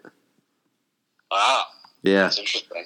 I do. I have a lot of time on my hands to like read about stuff, so like I'll just like be on and looking at like their Wikipedia pages, and I'm just like, yeah. like because like as I'm watching these old Raw episodes, I'm like, oh, like I didn't forget about because the Hardy Boys were my favorite tag team growing up. Uh, so, like, right. They, I mean, they had wars with the Dudley those Boys. TLCs, dude. Yeah, You watch them now, you still get like goosebumps. Su- summer, summer, the. SummerSlam, uh, TLC with the Hardy Boys, Edge and Christian, and the Dudley Boys is the greatest wrestling match of all time. I don't care what anybody says. I I'm not going to argue that. The greatest. I mean, I mean, guys off of non-stop like action. large ladders going through tables, like outside of the ring. I think Jeff Hardy or Bubba Dudley went through like four tables at one time. Like he got pushed Yeah, off the ladder. The. Yeah, I mean, like that's the thing. Like that shit always kept you on the edge of your seat. You never knew it was gonna happen, and like you were always like chomping at the bit to watch that next episode because you're like that's kind of like what I like about WWE Network is like I don't have to wait. Like I can literally just keep going and be like, oh shit, like this is. I don't have to wait. Like I, this is nice. I can just kind of relive all this again. It makes me feel young again. I've been thinking it, it would take so long, but I was thinking about like going back to like like kind of what you're just saying, like go back to 1998 or 99, wherever I want to start, and because they have the Raw and like SmackDown replays, Like Mhm. watch each week and like relive some of those storylines and like see things I missed. That's what I've been doing. There's so many episodes, bro. Oh, there's- so long. Yeah, there's like I think there's like 200 episodes a year or some shit. There's so it's many no, it's not 200, but hours at a time. It's well, I mean, 52 weeks in a year. There's five. There's 52 Mondays, so you got 52 episodes of Raw, 52 episodes of of SmackDown. But plus Smack, pay, plus pay per views. yeah, SmackDown came a little later though. It did come a little later, but like, and, and the thing about you don't really want to skip through those episodes because how many times in between matches like some of the funniest stuff. Oh yeah, the, the promos were great. That was stuff like that you can't fast forward through. You got to see that stuff. I mean, and, I don't, I don't. And correct me if I'm wrong. I don't think that like on the network, it's really all that friendly, like user friendly, where you can like slowly go through it. It's like kind of got to skip, and it doesn't like show you what you're missing at the same time. So you're like, oh wait, never mind. I want to, I want to watch that. You know? No, yeah, it doesn't go like you click on the show and then like you have to like so I'm on Raw, so I'm just watching Raw. But then when I get to when SmackDown was introduced, I'll probably go Raw, SmackDown, Raw, SmackDown. Right. So it is it isn't very user friendly. They should really just put like all the shows on like a calendar and be like, all right, ninety like all right, I think SmackDown started in like 01 or or something like that. So like, all right, Monday so and so date, then I think it was Thursday nights was when it it first came out. I'm not really too sure on that, but Thursday night SmackDown. Yeah. so yeah, but fucking crazy like that. That was those were the days. So I'm I'm kind of watching. Best time to be a kid and a wrestling fan. Oh yeah, without a doubt. I mean, you had gold. Like there was just so many superstars. Like so many of those guys are in the Hall of Fame already. Like, and it's kind of But it all goes back to what you said. Like they were believable, and that's what people fell in love with. Not because they were great wrestlers and like that. Like people love Stone Cold because you believed he was a badass motherfucker who drank beer and flipped off his boss. yeah, Like you believed that was Stone Cold. If you saw him at the airport, that's Stone Cold. You know what I mean? Like the Undertaker's the Undertaker. You know, guys was like guys were their characters because they were so believable because they were just like a turned up version of who they kind of are. yeah, You know, that's why I, that's why I loved loved the badass Amer- uh, American badass Undertaker because he's a biker, like that's him, but turned up to the max. oh yeah, that's the big like- evil, the big evil Undertaker. Dude, one of my favorite characters of all time. Yeah, I kinda wish he would've Like, stuck with that. Dude, I wish he stuck with that persona a little bit more. hundred percent. Um, but what, 100%. like, honestly, be honest now. Like, as a kid, did you like ever get freaked out by fucking Kane and Undertaker? Like, there would be times, there, there would be times. Like, I know it's not real, but like, Bro. they were frightening as shit. When Kane unmasked. Oh. That, that run when he first took his mask off. That's what 2003. Yeah, that was frightening as hell. That, I was in like third grade, bro. Literally like third grade, second or third grade. Yeah, I was scared to death because he sold it. It was so believable. Like he was a scary mother effer. The loud ass pyro, the huge flames. Yeah. he was like badass shit. Like that's how he beat up Shane McMahon and like electrocuted his balls. and, like, Oh yeah, dude, that was that was scary. stuff. He's coming out in like shackles and with like a towel over his head. He's like choke slamming Eric Bischoff off the side. Like he was so scary.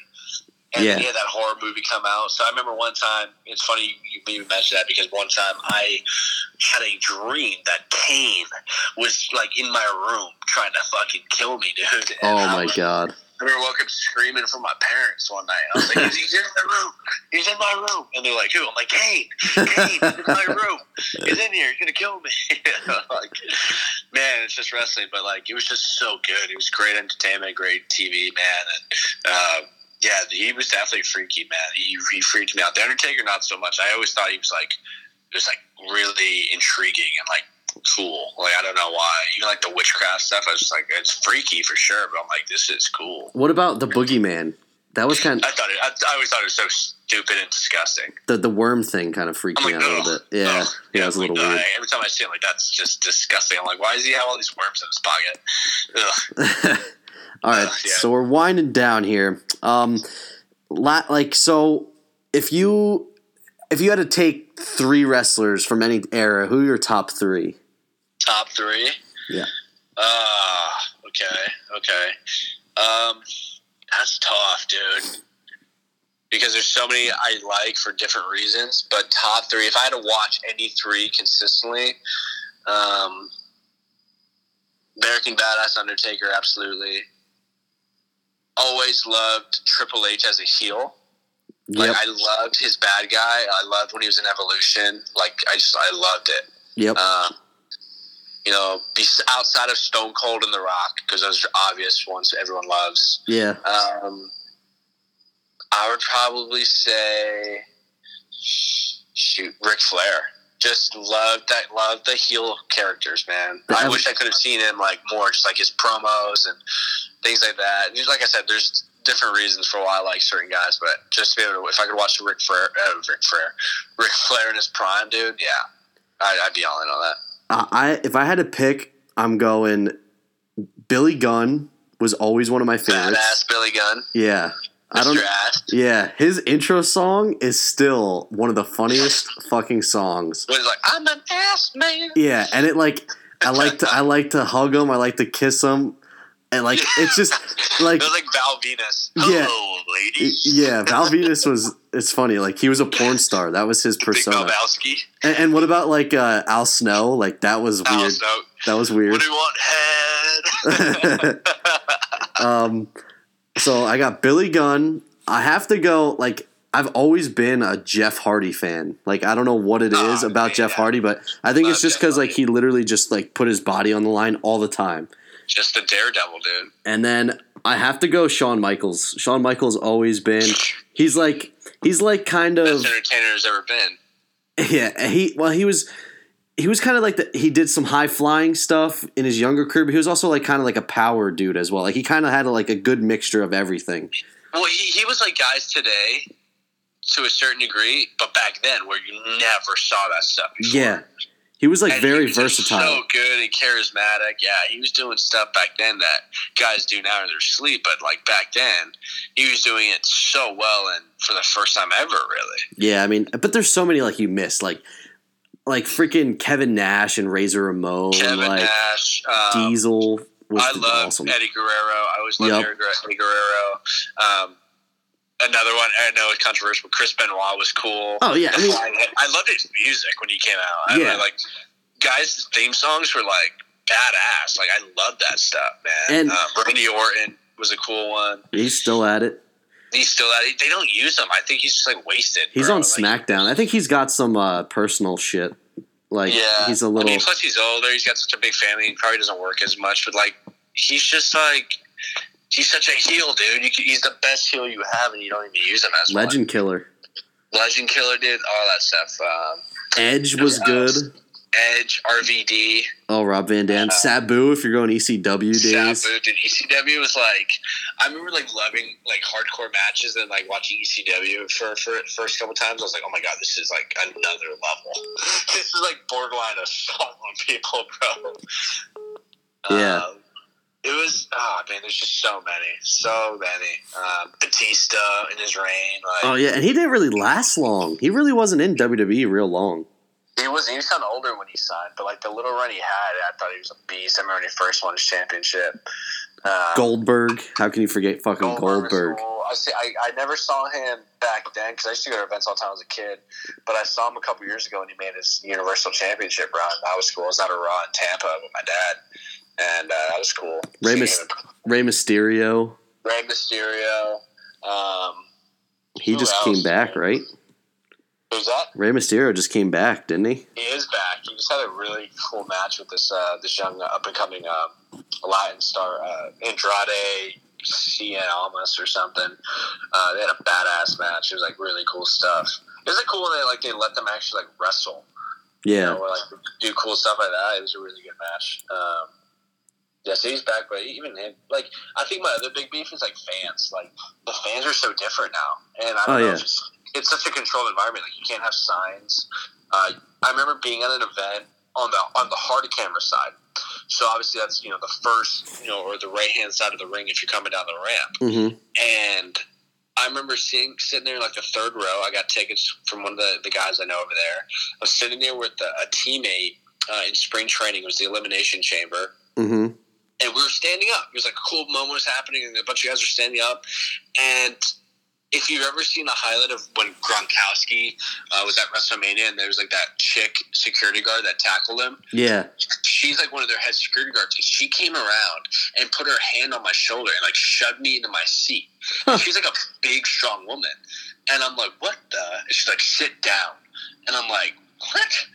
Like, I'm just like, "What are we doing here?" Like, were you kidding me? One, I'm not even on the camera. You can't see me on the camera. And two, I'm like, it's wrestling. Like we have to sit there with like on your with your fingers crossed on your lap and just like watch it like it's a movie. Like fans aren't into it as much. You know, I think all the entrances are terrible.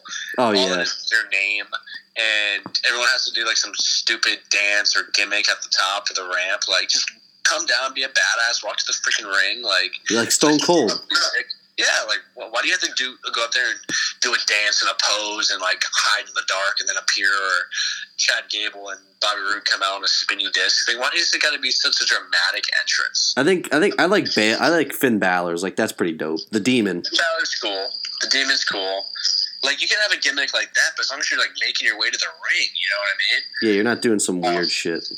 That's what that's I dig with Roman Reigns. Like, I like Roman Reigns, but I don't like his song as much. I think it's cool for the Shield.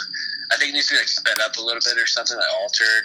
And like he just takes so damn long to get to the ring. I'm like, stop standing there and looking around for 30 minutes. That was another thing. Like back in the day, like DX had the most badass music. Dude, just back then in general, the music was great. Yeah, yeah. All right, last one. Yeah, go for it. Um, favorite tag teams. You can go three.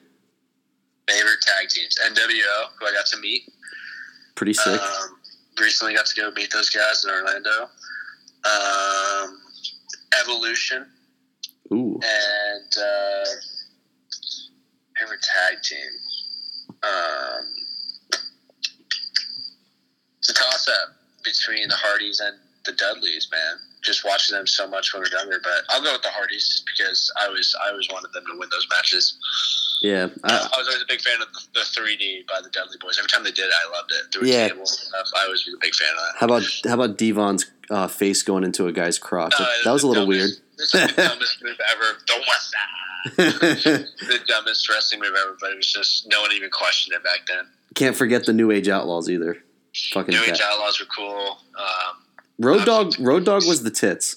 I liked he Road Dog a lot. was so funny. Oh, you didn't know? Yeah, him and uh, and then X Pac was pretty big too. X Pac, dude. Um, Till he shot that porno with Chyna. tag teams, man. I mean, there was there was just so many good ones. I remember the one I hated the most. Uh, tell me, all right, give me your most hated tag team you've ever watched, like just or like characters that you absolutely hated when they came on. well, I hated the Rock and Roll Express. Okay, Hated them. So like I could not stand.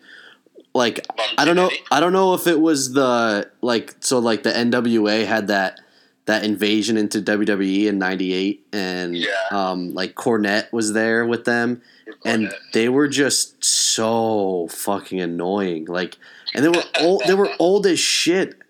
So I don't know. Like I, I they it didn't appeal to me. Um, other than that, like I don't really have. I think the ta- tag team scene was so much better back then. Like there really wasn't many bad ones. Well, I would say as, there was just there was this team that every time they came on, I was like, I hate these guys. I hate these guys, and it was uh, La Resistance, those French guys. Was it the full blooded Italian thing? It was like that same time frame, that full blooded talent.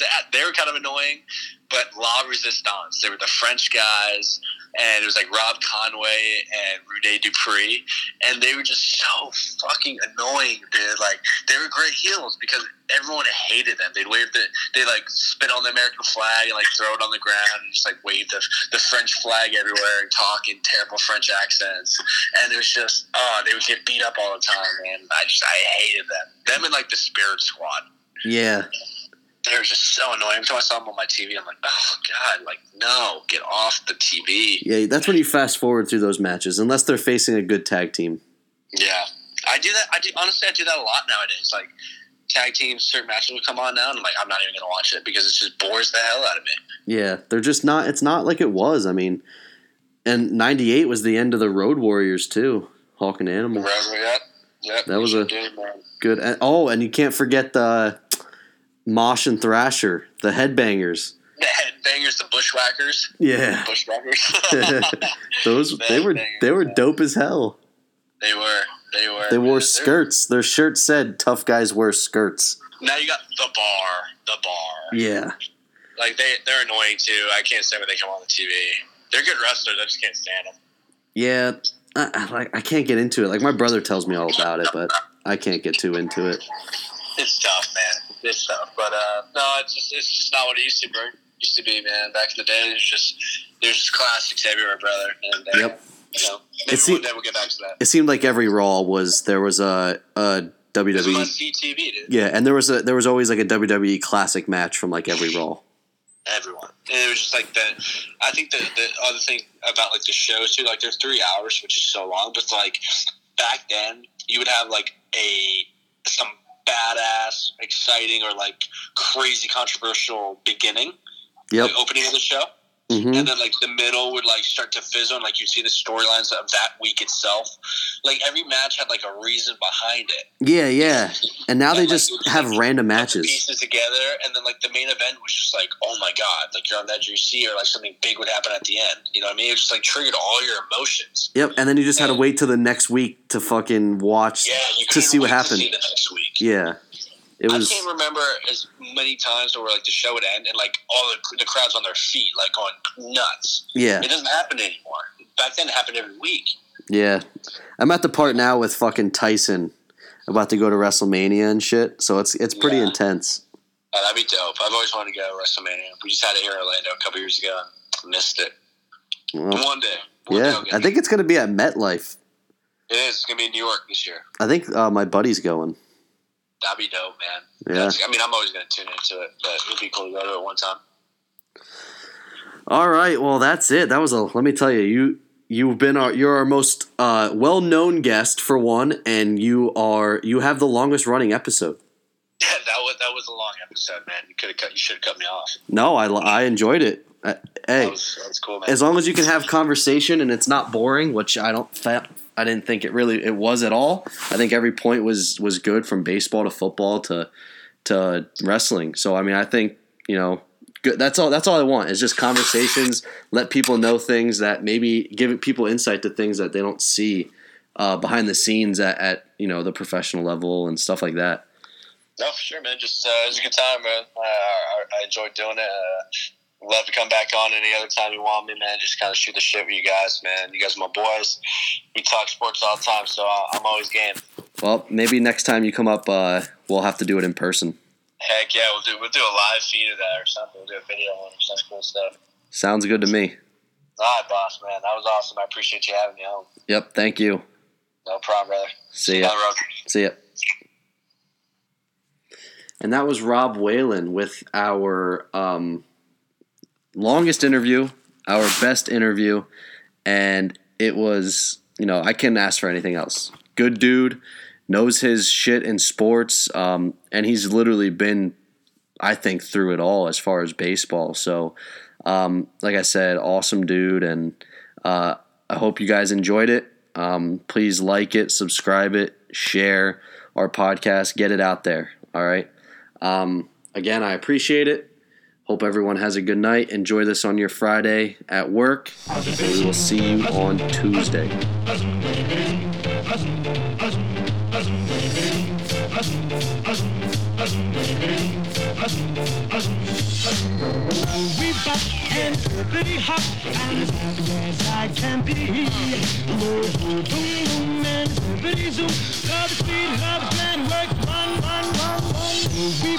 And pretty hot. I'll never be a millionaire. Whoa, boom, boom, and pretty zoom. I'm in love, I'm in love, I'm in love. I don't care.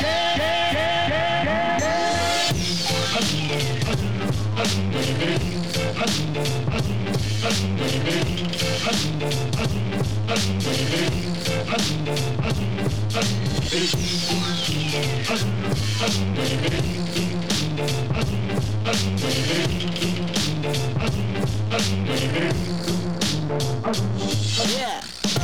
stop and pretty hot and as happy as I can be.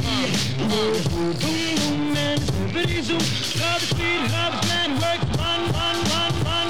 We bop and pretty hot. I'll never be a millionaire. Boom, boom, boom, and pretty zoom. I'm in love, I'm in love, I'm in love. I don't care, care, care.